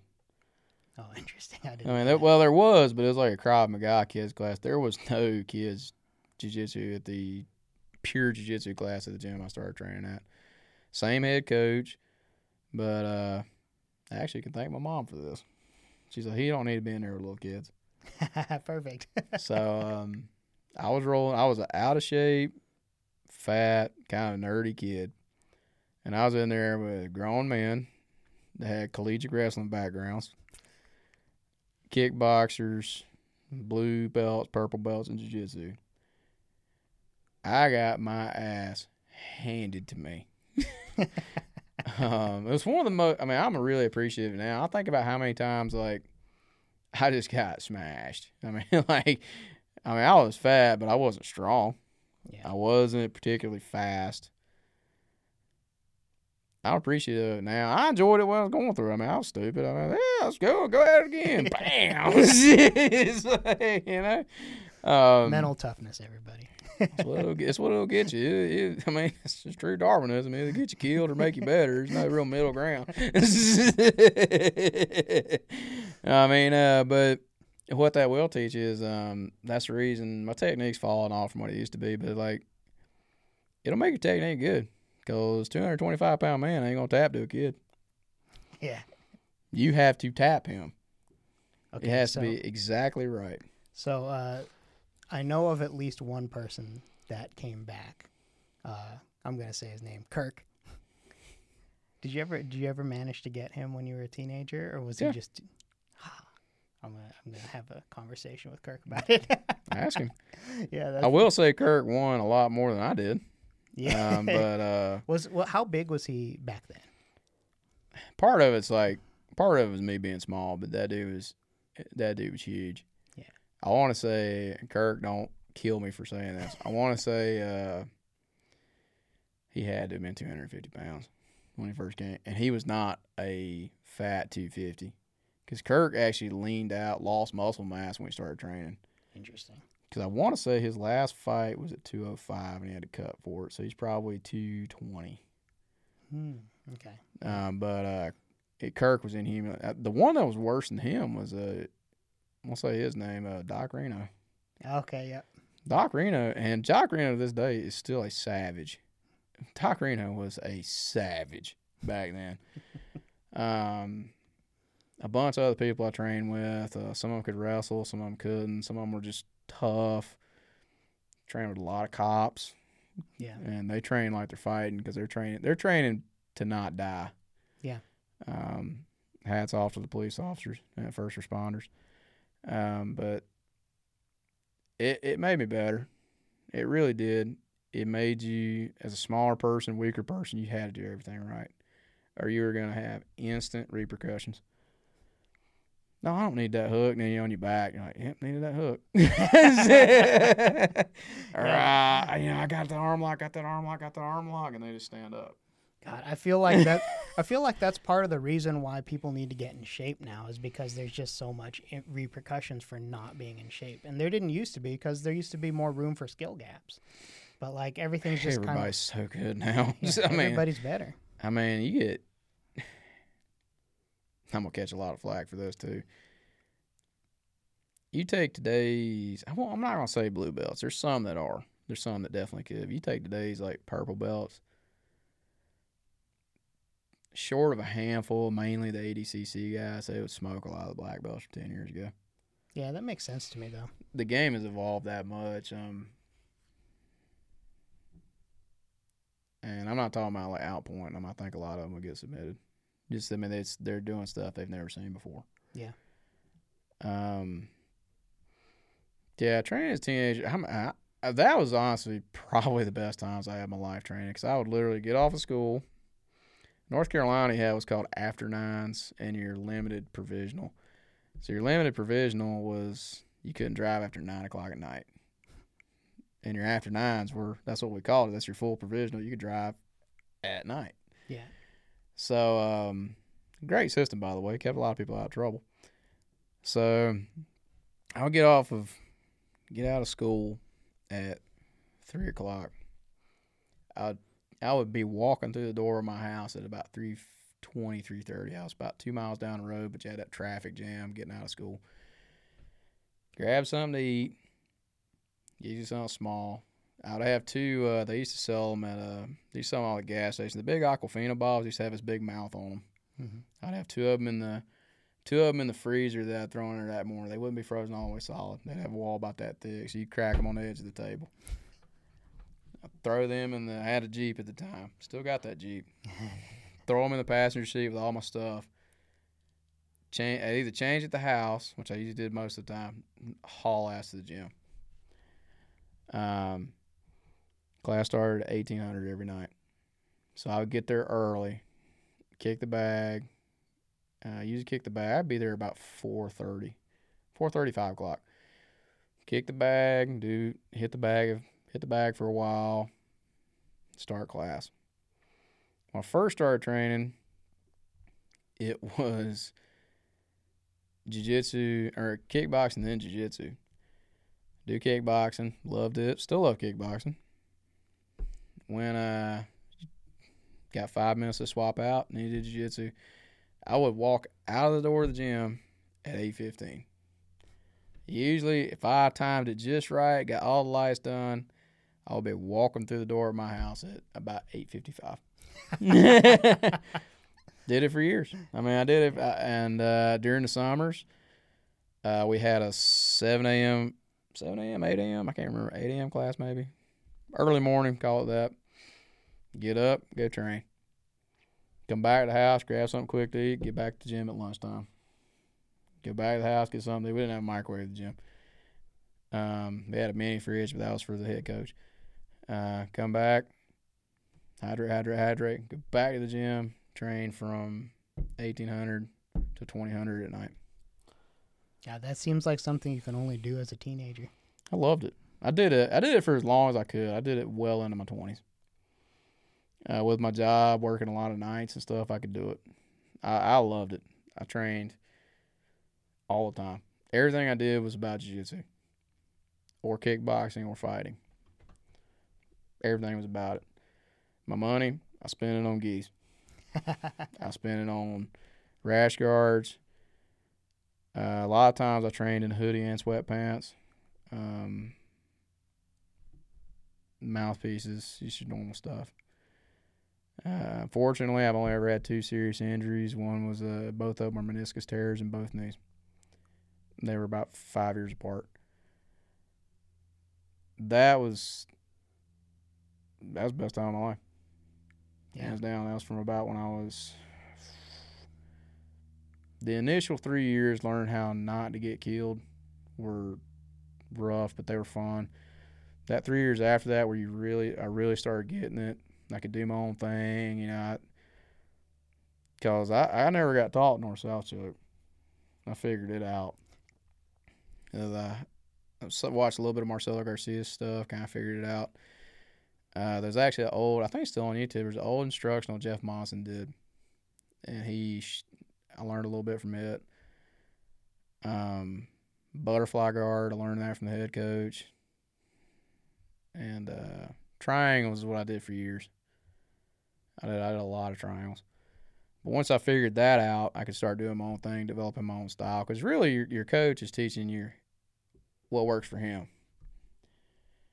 And you're going to make it your own. Only one person ever rolls like Marcelo Garcia, and that's Marcelo.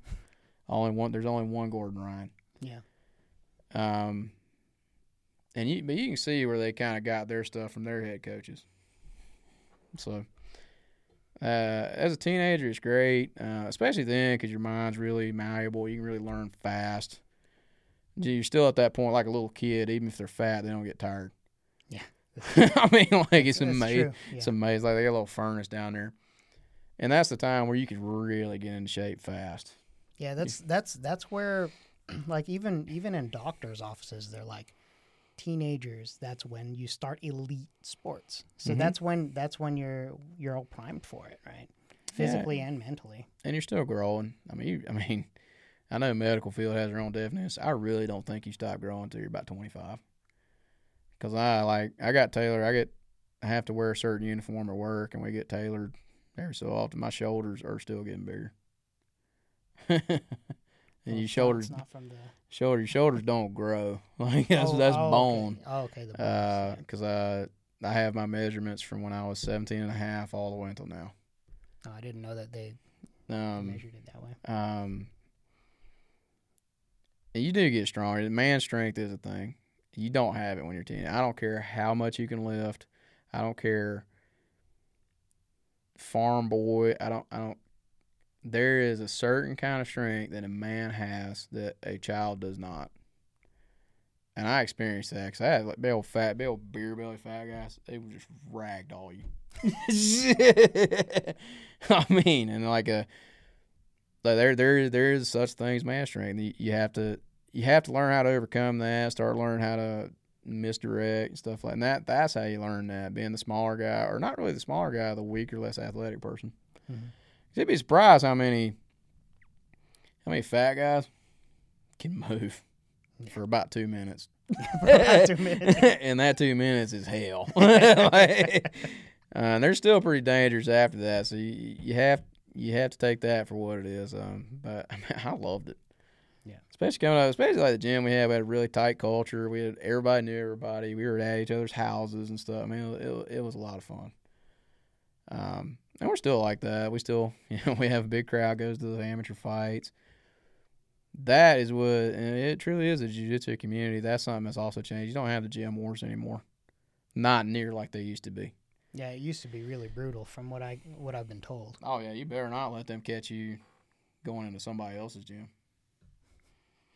Yeah, it was. It's like it was like it's it's not like that now. Uh, in most places, there's still uh, there's still some isolated communities that are like that. Again, that's delaying the evolution of the sport. You're not getting that crossbreeding. You're not getting the meeting of the minds. And in every other culture, I shouldn't say culture, every other system, they've learned this. There's a reason the military branches all come together. It used to be the, the Navy did their thing, the Army did theirs, the Air Force did theirs, Coast Guard did theirs. There's a reason there's a chairman of the Joint Chief of Staff. Hmm. There's a reason they all intermingle. There's a reason that airmen can go to Army school. You need that to be a better, and that's what we are in combat sports. You're warriors. To be a better warrior, you have to have an open mind and be willing to cross train if you're a really good jiu-jitsu guy, you got to be willing to learn how to wrestle. If you're a really good wrestler, you better be willing to learn how to do jiu-jitsu.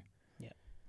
And uh, we're starting to see that. You're really seeing it in MMA, and you're seeing it in jiu-jitsu. Like, one of the biggest things, like these guys had to learn how to get in shape. Yeah. Oh, they can grapple for an hour until they can't. Mhm. Now you got guys that don't get tired and they're strong as hell.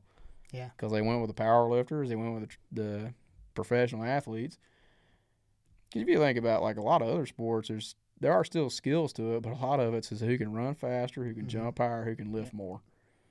So we had to learn all that to add to jiu-jitsu, and that's what that's what the people coming up now are understanding way more than any of the older guys did. I mean, it's not even a comparison.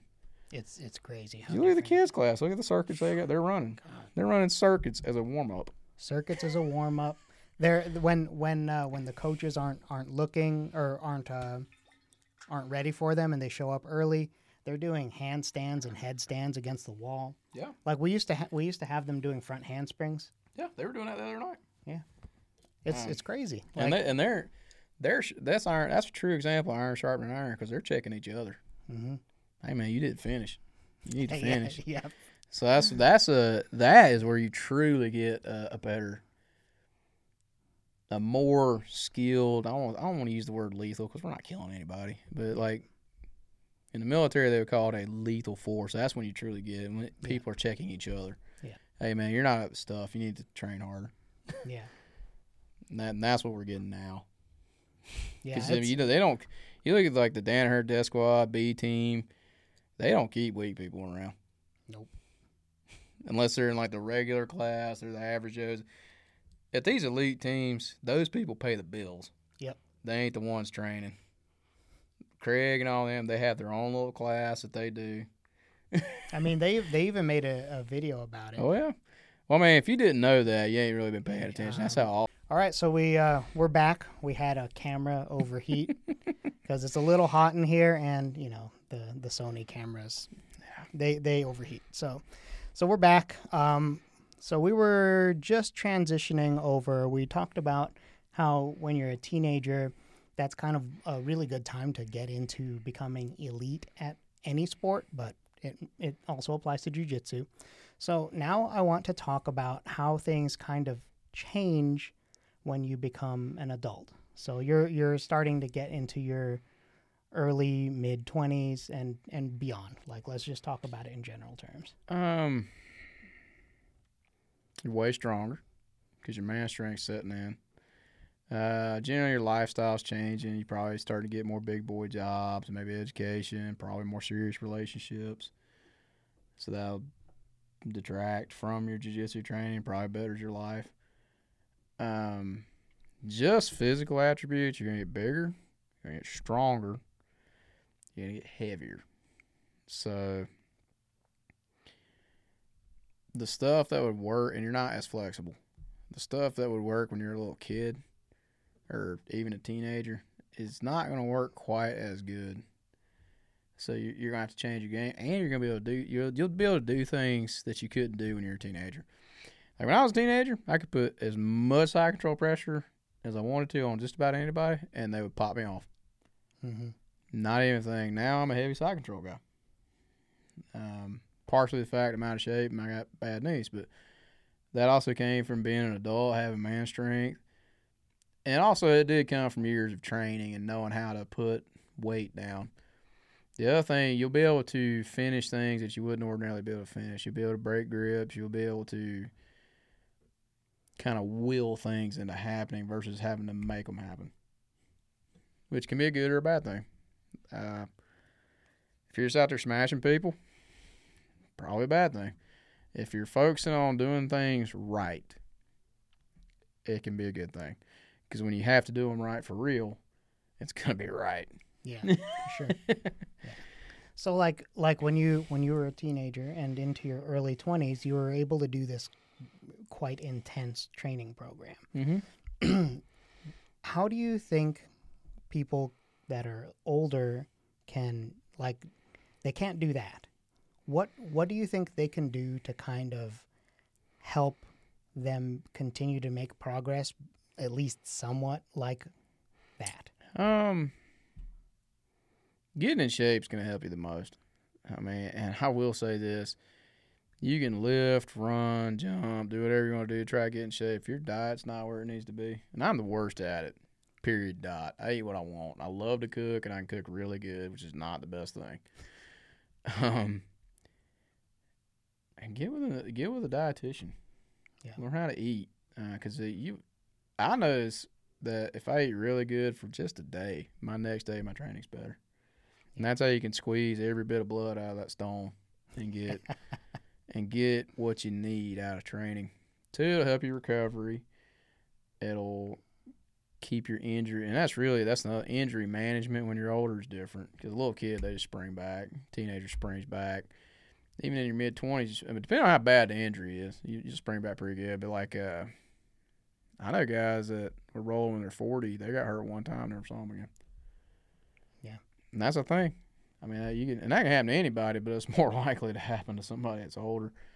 Um, but I mean, we got a guy at the gym that's still training. He's been training for Long time. 20, 20 years. But he started later in life, and he's turning sixty in the next couple years. Yeah. And he's, He's- still he he's, he's a- still a formidable opponent. He's very he's very good. Yeah. Um, but he stayed in shape. He eats mostly well. Um, he doesn't indulge. And when he shows up, he shows up to train. Yeah. That's not He's That's- ver- he's very focused. that's the other thing. You can't. Uh, adults are going to have a life outside jiu-jitsu. You're not going to be able to do the Craig Jones or even with the limited stuff I did when I was coming up. You're not going to be able to do that. So if you only got 90 minutes a day, you got to make that 90 minutes count. You can't be bullshitting. You can't be taking time between rounds. You got to go. Yeah. Do not sit out a round when you've only got ninety minutes. Yeah. If you only got five rounds, you sit one out. Well, that's five. If you're with me, a round is five minutes. Period. Dot. If you sit out for five minutes, that's five minutes you've lost that you'll never get back. Yeah, and that's like twenty percent of your rolling time. Or If you sit out during the drilling session, you know, that- that's drills you're never gonna get back. I mean, so you got to make it count. That's kind of like uh, David Goggins says something. He always says, you know, you got to stay hard. You know, you, nothing ever got done by being a bitch. Just don't be a bitch. I mean, what he's really, I mean, David, David is saying that forthwith, but it, the thing you can take away from that is, is, all right. So I didn't want to get running today. You'll never get that back. Yeah, yeah. You'll, man, I, I dodged that dude because he smashed me last week. Well, you, you'll never get that back. Get in there, and if you want to get good at it, you'll get good at it. Yeah. it's up to you. Unless there's obviously physical attributes or life gets in the way. You know, I had to go away to work for a couple years uh, where I couldn't train with the people I want to train with, so I had to make do with what I had. Yeah. Yeah. The another thing other than like like you're an adult, bring your adult focus in. You Mhm. know, the other thing you could do is you know bring in your adult resources. Mm-hmm. You know, personal trainer if if you've got that kind of money. At, at the very least, you could definitely get a gym membership most of Mhm. the time. Um, dietitian, like you said, uh, eating the right food. Like there's, you have to leverage what you have. And Yep. when you're older, you can leverage a more developed mind, and you can leverage a more developed bank account most Yep. of the time. The other thing that'll help you, that's what I love about the jiu-jitsu community. You have no idea who you're rolling with. I roll with doctors, pilots, special operations, cops, EMTs, chiropractors. See, you might already have all these resources available. Yeah. Now, don't ask them to do anything for free. If they'll sit with you side and like, hey, my knee hurts all the time. What can I do? We'll just do this Yeah, and do it. yeah, I mean, uh, in fact, one of the person, one of the people that helped me out the most is a new person at the gym, and I got I had bad knees, and they showed me some mobility stuff. I started doing it. Uh, Carrie hmm showed me how to lift. Yeah. So I mean, you, you might you might actually have all this available to you if you're already a part of a gym. Um, and you also got YouTube. Just be careful with what you watch. yeah. Have have a skeptical eye. You know, Yeah. kind of back it up, see if there's Yeah. consensus. If he's telling you to drink a mixture of rat poison and mercury, probably not good. but hey, man, if he's telling you to eat, you know, eat more vegetables, probably pretty sound advice. Yeah. Yeah, for sure. So yeah, uh, it definitely seems like utilizing the resources around you and being focused is kind of how you can make the most progress as fast as you can, right? So now let's let's transition into the leg locks part. Like I know we've I've had people commenting and sending messages like, hey, when are we gonna like go over how we're supposed to like introduce ourselves to leg entanglements?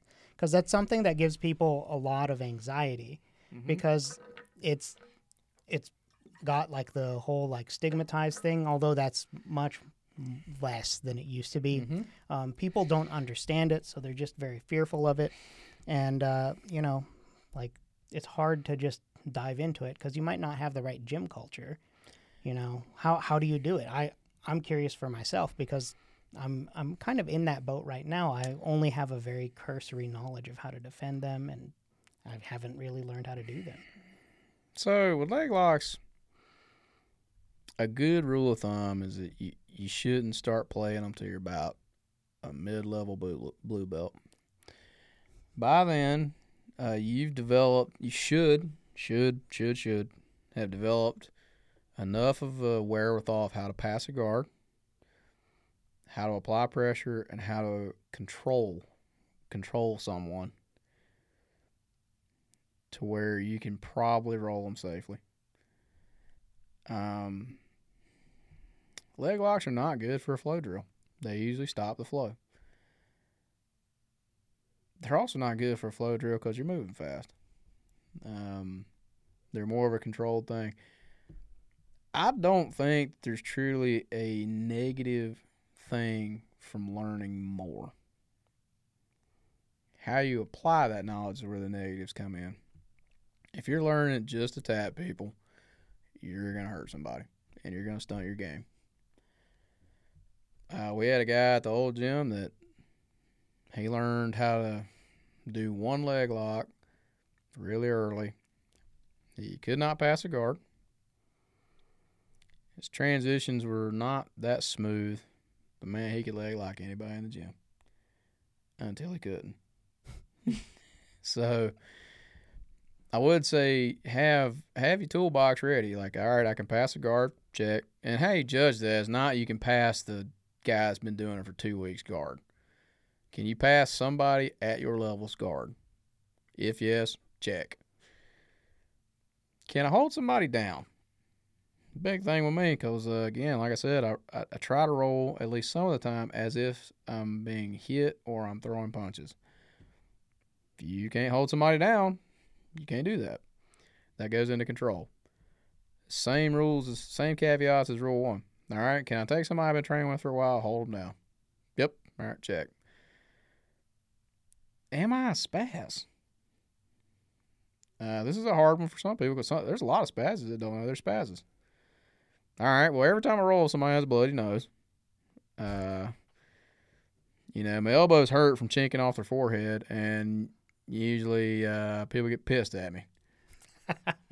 I'm probably a spaz. then don't that that's not a check. You can't do it. So if you can check those three boxes, you, you're probably safe enough and have the the ac- academic jiu-jitsu nerd side of the game down well enough that you can train leg locks safely. You should pick your partners. There's only a handful of people I'll roll leg locks with. Now, I'll caveat that with this. If we're rolling and I've never met you and you try to leg lock me, I will leg lock you back. I think that's fair. Mm-hmm. Um, but like here, uh, uh, Chase, we've rolled for years. We rolled leg locks with each other. Scott, we roll leg locks with each other. I've never heard either one of them with a leg lock. I fell on Chase one time. Just fucked up. I mean, like, um, uh, so um, as far as how to apply, it's like any other submission. Take the slack out and have the. If you have so much of an ego that you're willing to break somebody's arm in a gym session, you probably shouldn't roll leg locks. Probably shouldn't roll. and if you got and if you don't if you don't have part of the awareness thing I was talking about is if you don't know you're caught, you're gonna get hurt. Yeah. So, oh, I'm not gonna tap, I'm not gonna tap, I'm not gonna tap. Well, in real life, you you'd have no ACL right now, Mhm. and you'd be limping. So that- that's where that comes from. Um, like I said before, most people use leg locks as a crutch, or used to use leg locks as a crutch. Gordon Ryan, I love his example for this reason, this reason alone. Gordon Ryan can submit 90% of the people of the world without doing one leg lock. It's usually the easiest avenue, and that's what he goes for. He submits a lot of people with arm triangles, a lot of them with rear nakeds, some of them with arm locks. Gordon, I mean, uh, uh, Craig Jones can submit probably 90% of the people in the world without ever using leg locks. You have some people that defy that a little bit, like um, Ryan Hall gets picked on for being a leg locker. But I think if you look up his jiu-jitsu record, he's got like 300 wins by triangle. Yeah. So part of his game was he's a very sophisticated guard player, and if you're a, if you're not, I shouldn't say a simple guard player, but like a, a good example is Marcelo Garcia. He had X, single leg X, and butterfly. All relatively simple guards. You're trying to take a post away and sweep or split them and stand up, or post away and sweep. Ryan's not that guy. He's an inversion type player, so naturally he's already underneath people, and, and the legs are available. Uh, Gordon switches gears a lot. He does shoulder, well, what we call shoulder pinch sweep. It's been a butterfly sweep forever. Marcelo was doing it in the early 2000s. Um, very effective, works like a charm but Gordon does break the mold a little bit. He's a he's a very simple, very effective guard player. He doesn't do any super crazy inversions. He's not berimbolo. He's not doing. He really doesn't do that much De La He does a lot of sit up guard. Does some close guard, but you're more con- the guys that are trying to reach the outer edges of the sport. Those were your leg lockers. Mm-hmm. You know, all right, I'm done. I've done arm locks to my I'm blue in the face. I've done Kimuras a lot, done a lot of chugs, done a lot of this, done a lot of that. Let's try something new. Um, if you're smart about it, you can do damn near anything. If you're smart about it, you can play with fire and not get burned. Um, but leg locks, I, I think they get a bad rap for like the same people that hurt people with leg locks are usually the same people that hurt people with everything else. Yeah, that makes sense. Because the guys, the the guys I can think of off the top of my head that hurt people with leg locks, hurt people with other things too. Um, but I I would recommend to anybody at least learn them just to just to kind of have that in your back pocket because you'd be surprised. And this is what gets a lot of people on onto leg locks. How many higher level dudes? One will kind of flash tap like the oh she's got me leg lock. I mean, you really didn't apply anything. You yeah. just scared them. Whereas that same guy, if you put him in rear naked, you almost have to put him out before he'll tap. Yeah. But he's as soon as you grab his leg up, shit tap. Um. So that you know you get some of that. You'd be surprised how just trying new things and, and not just in the form of leg locks, but learn how to wrestle or maybe a guard pass you've never tried before, or like like for me when I started standing guard pass, I hurt my left knee, so I had to start passing right knee first. Now it's the only way I pass. So you know, and leg locks do the same thing for you. So it'll open up new avenues. You'll start finding you can pass a lot of people's guard. You'll also find that you can sweep a lot of people you normally wouldn't sweep. Um, using a lot of 50-50 type stuff. You're gonna end up in a lot of places you normally don't end up. You end up with people on your back because when you invert and you're grabbing his leg, your back is available. Um, you end up in a lot of weirder transitions, and you're going to end up in places that you have no idea what to do. Embrace it. That's the fun part about jiu-jitsu. Um, now the leg lock game has gotten really sophisticated. There's a there's a YouTube video on damn near everything you need to know about it. Uh, Nicky Ryan, um, Gordon Ryan, Craig Jones, Ryan Hall. People don't people forget about him. Another one people forget about is Dean Lister. Um, I'm no jiu-jitsu. I'm a jiu-jitsu nerd. I'm not a jiu-jitsu like historian. I will say the first person I ever saw win a legitimate tournament with leg locks was Dean Lister. Um, and I'm pretty sure I may be misquoting this. I'm pretty sure in one of Danaher's interviews, that's where he claims he got the inspiration from. Hmm. So if you wanna if you wanna trace your trace the modern leg locking game back, it's probably gonna start somewhere around the late '90s with Dean Lister.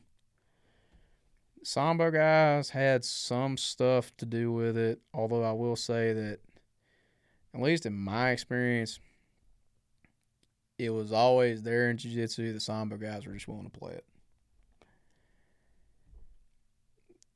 For reasons we've already stated the negative stigma, people getting hurt. I will say that no white belt should be doing leg locks. Period. Dot. You, you don't even know how to do what you're doing, anyways. You don't need something else. Mid level blue belt, maybe even low purple belts when they should start. Which in the, the formal jiu jitsu world, that's kind of where they align. Purple belts when you start doing some leg locks. Yeah, it's it's even reflected in most of the rule sets. Yep. So So, uh, and obviously, straight is going to be more dangerous than crooked. Um, most people don't really know what crooked is, but like a lot, the knee reap thing is something I absolutely can't stand. And you saw it come from IBJJF. wait, you uh, let me interrupt. You said straight more dangerous than crooked. I thought crooked was I more crooked more dangerous than Okay, straight. Excuse me. Um, people just don't know. Like people don't know what crooked versus straight looks like. Crooked means you're twisting. And my and this is Henry's definition, not anybody else's. You're twisting. All right. Straight means you're either pulling the foot straight over or you're doing a knee bar. So it's just a, a arm lock on my leg. Anything that's not that is a crooked foot lock. The rule set does not reflect that. And partially because they didn't want people leg locking, so they try to make it as illegal as they could. There's one that really kind of falls out from both of those, and that's a uh, so old school people call it a compression. Some people call it a, a calf slicer. They're one and the same.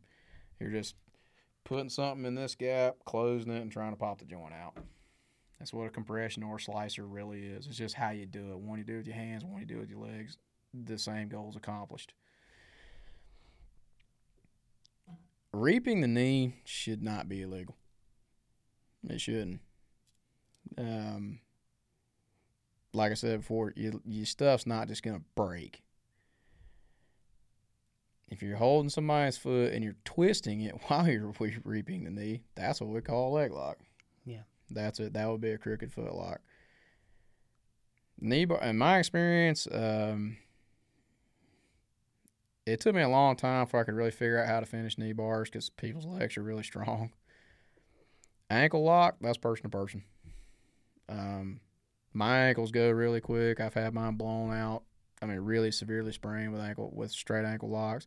I've seen some people that their ankle is so damn strong that they actually the shin snaps before the, the ankle goes. And it's crazy. Uh, Hector Lombard did it to a kid in a tournament. Um, heel hooks, it's people not knowing how to apply them and people not knowing when to tap. Uh, I will say this: a heel hook doesn't hurt. Even when you pop it, it really doesn't hurt that bad until about 20 minutes later.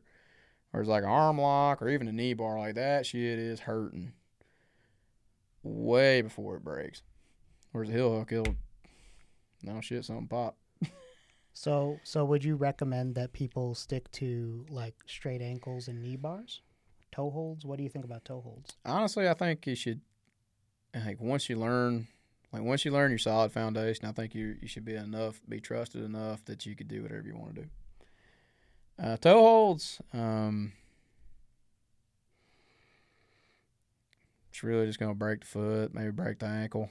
Uh, me personally, there's there's a couple ways to finish a toe hold. Uh, some people use it as a substitute for a uh, like they'll have a heel hook here, and they'll actually push it through, and lo- it looks like it's a figure four lock, but it's on a heel hook. Hmm.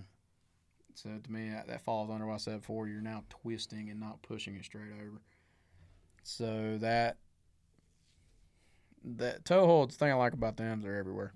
If I can put my pinky finger on your pinky toe, I have a toe hold. And that's anywhere. Right. Um, back to what I said before. Yeah, if you grab it and you just rip it, one, you're an asshole, unless it's a real fight. Two, that would break any submission. Any submission. If I grab an arm lock, how does bam? Yeah, it's gonna break. Yeah. So I don't know where the the smoke and mirrors and the mystique of leg locks how they're up. Part of it may, maybe the your legs are longer than your arms, so you have a little bit longer lever. But I'm trying to think. So in tournaments, I've popped somebody's ankle. I've had mine popped twice. I don't think I've really seen. I mean, the the most famous televised ones is uh Rome. I can't say it. Bahal. So uh, Romeo. I think so. It's Romelo. That's how you say his name. I don't remember. He got his. Uh, he got. He got. That's because he wouldn't tap. So if he had just tapped, it wouldn't have got broken. That was with a toe hold. In a gi, by the way. Um. And Vinny Magalhães when he when he competed against Craig Jones, same thing, wouldn't tap. Those are your examples. Uh, and an example of somebody going way too hard on him, Bruce Marpars. Yeah, I was gonna say Paul Harris. He got kicked out of the UFC for it. But if you look, he almost he torqued Jake Shields' arm really bad in the MMA fight because even after Jake was tapping, he wouldn't let go. He would have broken anything. And he's also five foot six or seven and two hundred and thirty pounds. That's a lot of torque. so I mean, he's gonna that that kind of a human being is gonna. I mean, let's face it, size does matter, and I can. I mean, take a hundred and fifteen pound female, and it's gonna sound like an asshole, but like, even if she's a black belt, she's not gonna have the same amount of torque as a two hundred twenty five pound man. It's just not gonna happen. Yeah, that's just physics. Yeah, simple physics, and I y- you could let her torque on. This is a fictitious person, by the way. You you could let her torque on your foot much longer than you could that giant. Yeah. Because you got, I mean, he's gonna. It's not even gonna slow down for him or her. It's gonna. Oh, oh no, no, no! Yeah, come on, come on, come on, come on, come on, come on! Yeah. Pow! And where's that giant? Oh yeah, I got it. Mm, Bam! Yeah, yeah, yeah. It's much faster. So I mean, you got some of that. I don't really see a problem Uh, if you do it correctly. I don't see a problem with leg locks. I I really don't. You just have to rec. It's like any other tool. Like would I do it in MMA? Probably not, because you end up on bottom without a way to get up. By the way, if the guy's on top of it, he's going to be caving your face in. Yeah. Because he don't want you to break his foot. Jiu-jitsu, go for it. Yeah. It looks great for the crowd. You spin underneath. You do you do a really cool transition. Now the crowds are educated enough because it's usually a bunch of jujitsu nerds watching it anyways. Nobody, no regular fan watches jujitsu. It's all us watching it. Yeah, definitely. so, I mean, look out in the crowd. It's a bunch of cauliflower ears and dudes walking like this. I mean, yeah, I mean, Man, just it's just so funny. Anytime I show like a, I'm gonna say normal person, we're Hmm. kind of normal. I don't know. you But- could tell I did yeah. jujitsu. Yeah, but like, but like, anytime I show someone who has no idea what jujitsu is, like a match, like 50-50, they start giggling. Like that's Yeah. what you do. Oh yeah. Especially with the twirly stuff. Like, I mean, look, I mean, I love it. I mean, that, that's that, that's jiu-jitsu, and it's, I mean, it, I won't say it's pure, not its most basic, but one of its like purest, coolest forms. Is you start to, you know, they're transitioning. He's upside down. He's in of her, Bam! He's got a heel hook. And, you know, that's yeah, yeah, that's, that's cool. that's what that's what I'm watching for. yeah, I mean, um, Craig Jones when he caught Tex, that was one of the cleanest hooks I've ever seen. He just fell right into it. Bam! Tex tapped in, and Tex was Tex was smart. He tapped almost instantly. He knew Craig had it. Yeah. And Tex walked off to the mat, and he was fine. Vinny had a helical uh, spiral fracture down his tibia. Yeah. Uh, Bahal, pretty sure he broke his foot. I mean, he did a lot of damage. That got a lot. That was a lot of damage. I mean, it was probably a lot more than just broken foot. But if it hurts, you tap. If you think it's, go- if you, th- I mean, this is for anybody starting jiu-jitsu. If it is uncomfortable, you're scared because you're gonna be scared. Tap. Yeah. It doesn't have to be a submit. Hey. I can't stand that. Oh, I wasn't in a submission. All right, so your ribs broke when I went knee on belly. That's not a submission. You still should tap from it. I mean, oh, I'm having a mild stroke and I can't see out of my left eye. You should have tapped. Yeah, you, you tap. oh, Joe, oh, what's wrong, bro? yeah. you know. So tap. I mean, learning how to tap is one of the things that will save you so much heartache. Yeah. Yeah. Tap. I mean, you don't even have to tap. You don't have to tap and let go. Yeah.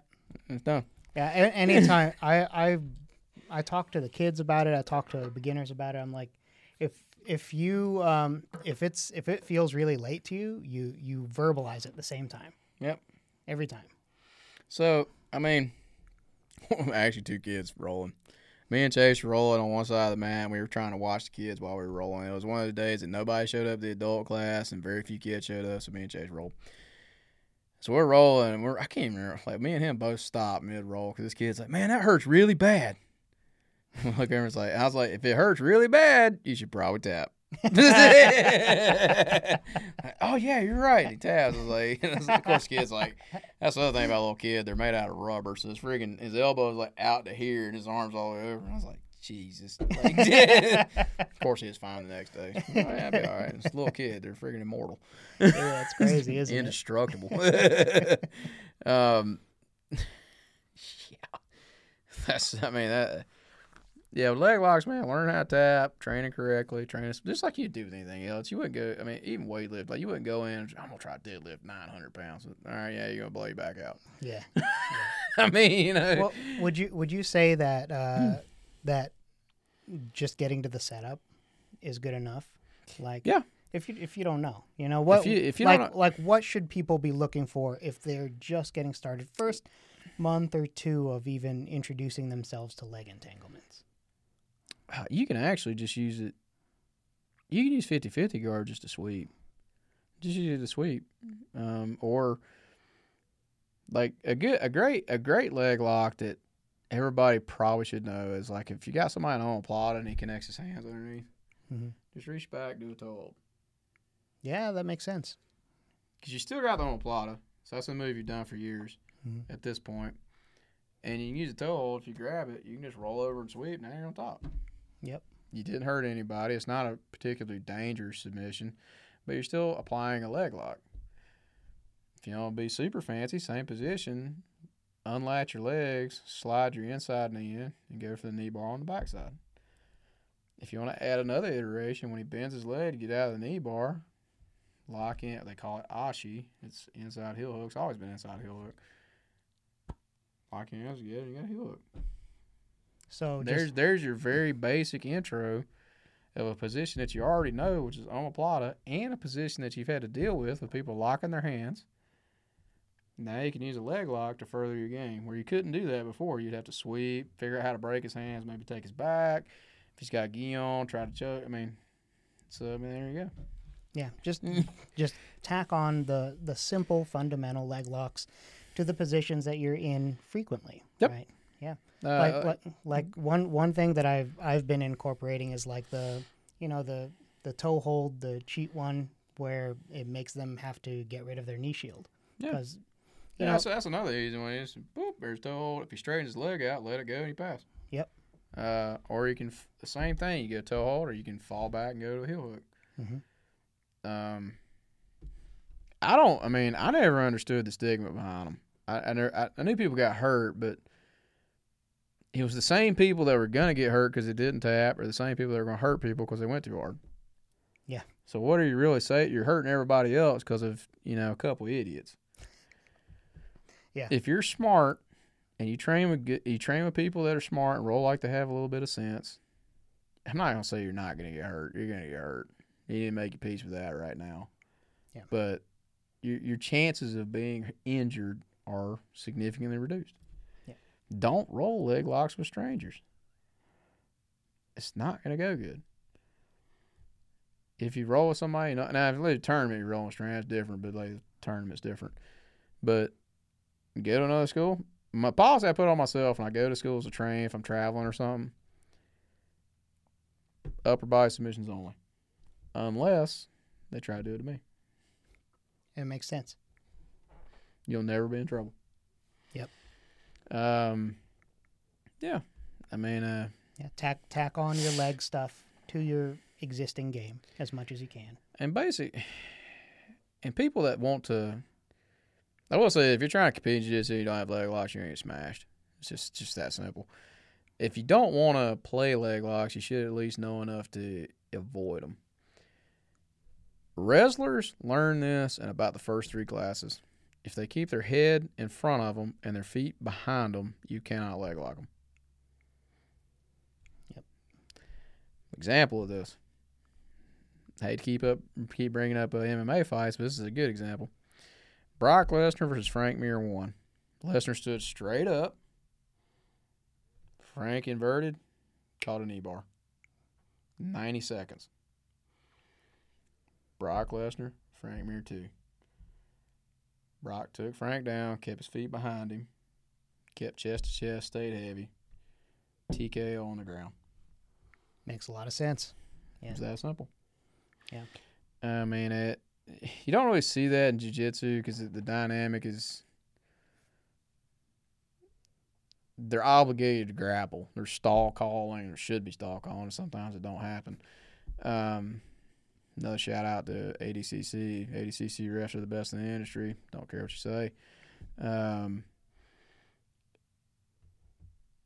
you're still obligated to grapple, so you're gonna get more of the entanglements. You got they don't have to worry about getting hit. They have slicker entries. They're also the athletes are just training to grapple, not learn how to wrestle, not learn how to kickbox, not learn how to do all this other stuff. Don't have a cage.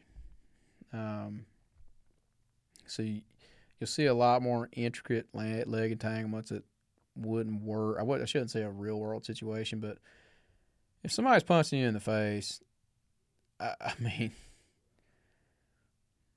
unless I know I can break it, I probably wouldn't do a leg lock.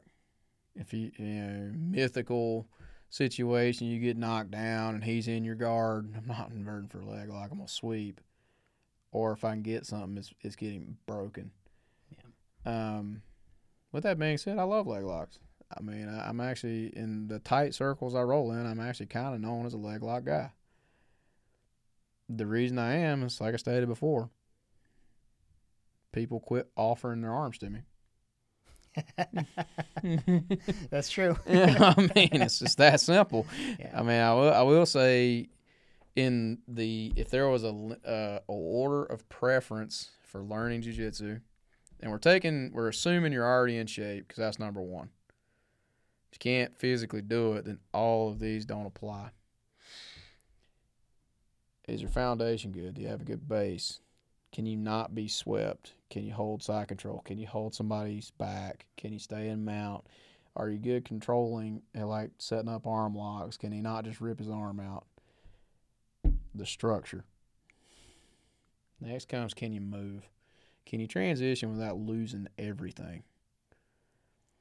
Whoop the shit, you passed his guard, now he's on your back. That's not a step up.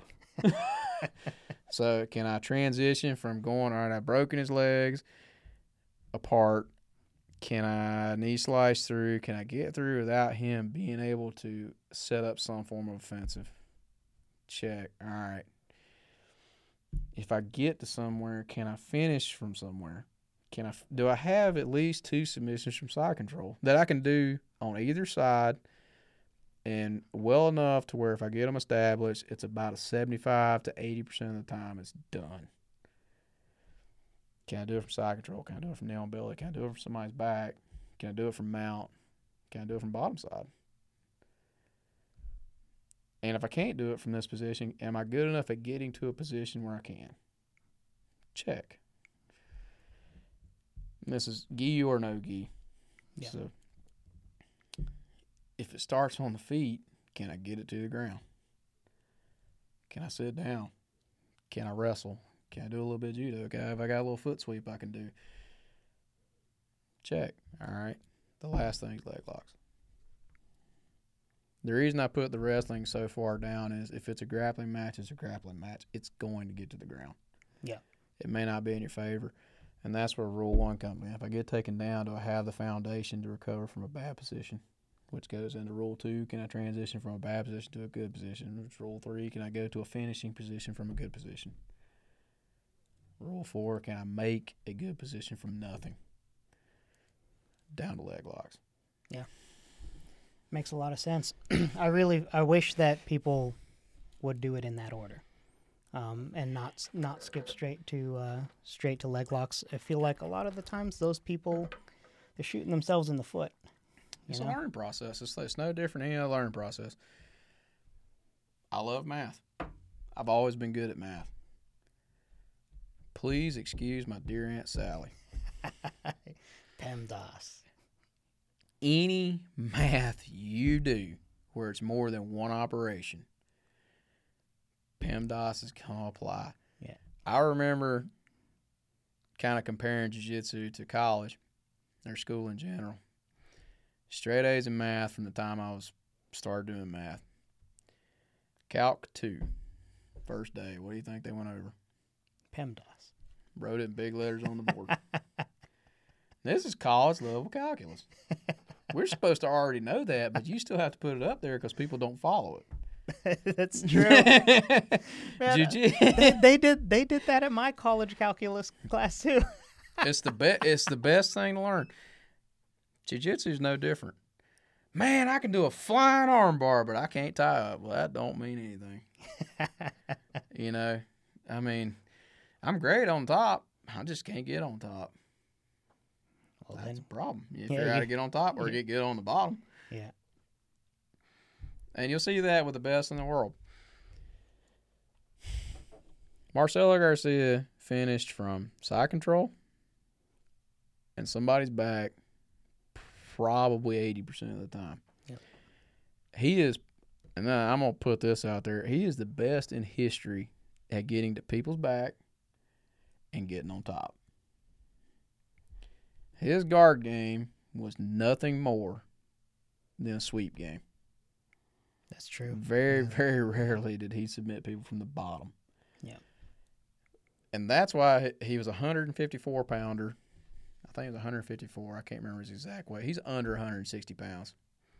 That placed bronze in the ADCC absolute division. He submitted Ricco. He submitted Sanjay. He submitted uh, Victor Stama. He submitted Rolles Gracie. He beat, or he did actually really good against uh, Roger Gracie in the gi. He swept Hodger. Hmm. It's an example of somebody that, all right, man, I'm going against people that are bigger than me and stronger. I've got to get gravity on my side. I've Mhm. got to get on top. I got to get on his back to where everything on our anatomy is geared to go forward. That's why your legs face that way. That's why my eyes are together. I look that way. I cannot physically grab something of any kind of weight and pull it from here to here. I have to turn and face it. So get on people's back. Yeah. Yeah, jujitsu Mhm. at its uh, most fundamental, right? Yeah, I mean, and you look at anybody, they're like that. Gordon has his finishing position. It's usually mount or somebody's back, unless it's a leg lock. Yeah, but no, uh, so but none of none of none of these people are missing anything from the PEMDAS. Nope, they're not. They they know how to establish control. They know how to get good. At, contrary to what a lot of people think, there's a lot of pressure, and even the smallest jiu-jitsu players game, Mm-hmm. there's a lot of pressure. They know how to get to where they need to be. They know how to finish, and that if you learn that sooner, the better. Yeah. Um. I mean, I can't think of a time where I just like. I mean, I'm sure it's happened. I can't think of some a time where I didn't set something up and it worked. I really can't. Um, that's why there's no. That's one of the nice things about grappling as a sport. There's very few lucky. I'm not gonna say never because never is not really a, a good word for it, but there's almost never a lucky triangle Yeah. unless punches are involved. Yeah, that makes sense I mean, uh, because of the belt level dropping thing. or you get halfway knocked out and he jumps on your back. Yeah. Um, but in just grappling, more so than kickboxing, I hate to throw him out there. One of my favorite kickboxers ever. Ernesto Who's got TKO twice by somebody has a losing record. Yeah. A gentleman by the name of Bob Sapp beat the best, one of the best kickboxers in the world at the time, twice because he's bigger and stronger, and caught him with a punch. Bob Sapp got tapped out by somebody of approximately the same size as Ernesto by the name of Minotauro Nogueira. Hats off to him, one of the greats, because now he got damaged greatly in that fight. He established position, swept Bob, got on top, sunk in arm lock. Yeah. We've seen numerous examples of that. I can't as and I've probably jiu-jitsu matches I've probably watched more than a thousand. MMA fights I've probably watched I mean no shit, twenty five hundred. From all organizations. I mean Pride, Elite X uh, some bunch of them ain't around anymore. Cage Rage, King of the Cage, UFC one all the way up to current. There are thousands of lucky punches in MMA. There's thousands of lucky punches in boxing. There's thousands of lucky punches in kickboxing. I cannot name a single time in sport jiu-jitsu where somebody got lucky and submitted another person. I've seen people get tired. Yeah. But that's I've seen not, people make a not mis- luck. I've seen people make a mistake and the guy capitalize on it. Mhm. I've never seen anybody, you know, slip on a banana peel and you know, I mean, and that's and that's where if you follow your fundamentals, you follow. If you want to call it a checklist, follow the checklist. you're good to go. Yeah. Awesome. Well, uh, that was uh, I really I really liked uh, breaking it down at the end with like creating that fun, that fundamental checklist. We called it PEMDAS because we like math. Yeah. But but yeah, like do do it at the end, you know, um, and just make it be a part of your game. Mm-hmm. Um, tack on your leg entanglements. Don't don't change your game just to try to do leg locks. Just mix them in where they mix in. Yep. Uh, like my game, I did a lot of half guard. Still do a lot of half guard. So a lot of my leg locks look a lot like a knee bar on the far side. Makes sense. I do a lot of standing guard passing. So a lot of mine are drop through heel hooks. Don't don't like completely change your game because then you're if you want to do it just for the academic experience, do it. But then you're taking yourself out of your strong suits. So the years you spent developing a good butterfly guard, if you try to completely change it, well, those years are kind of wasted. I will say on pick a day, if you train five days a week like I did, I always picked one day where I was doing stuff that I never did. And if you're better than everybody in the class, let them start out in better positions.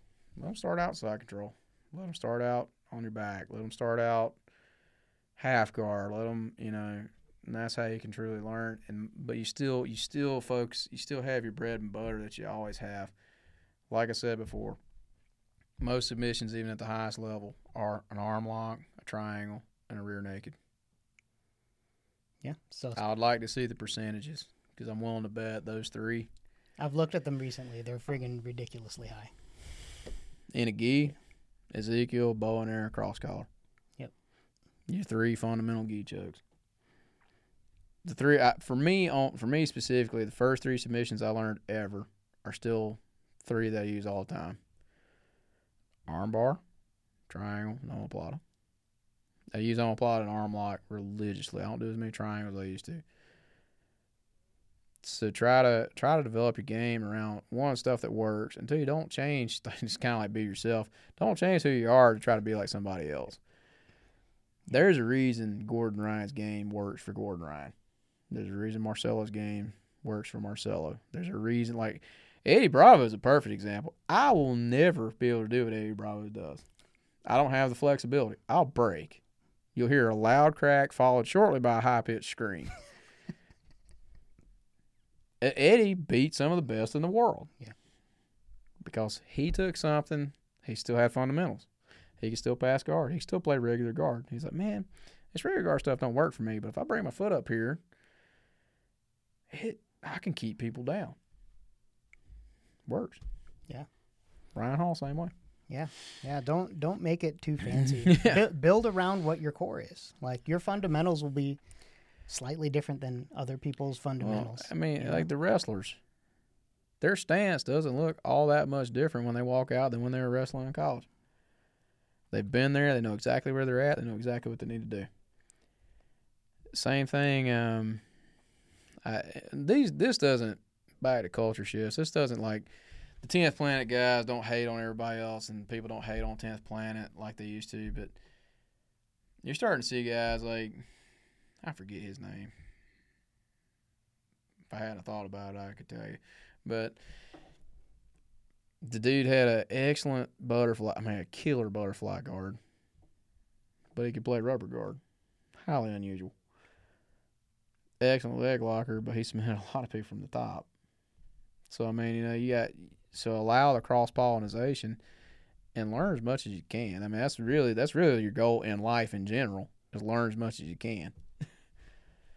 Uh, at least for me, it is. I don't know about other people, but I think that depends on the person. so I mean, yeah, if you're if you're trying to be successful in jiu-jitsu, that's what you need. And if you don't, and, and right now, the plain simple truth is, if you do not have leg locks, you will not succeed in jiu-jitsu. Period. Dot.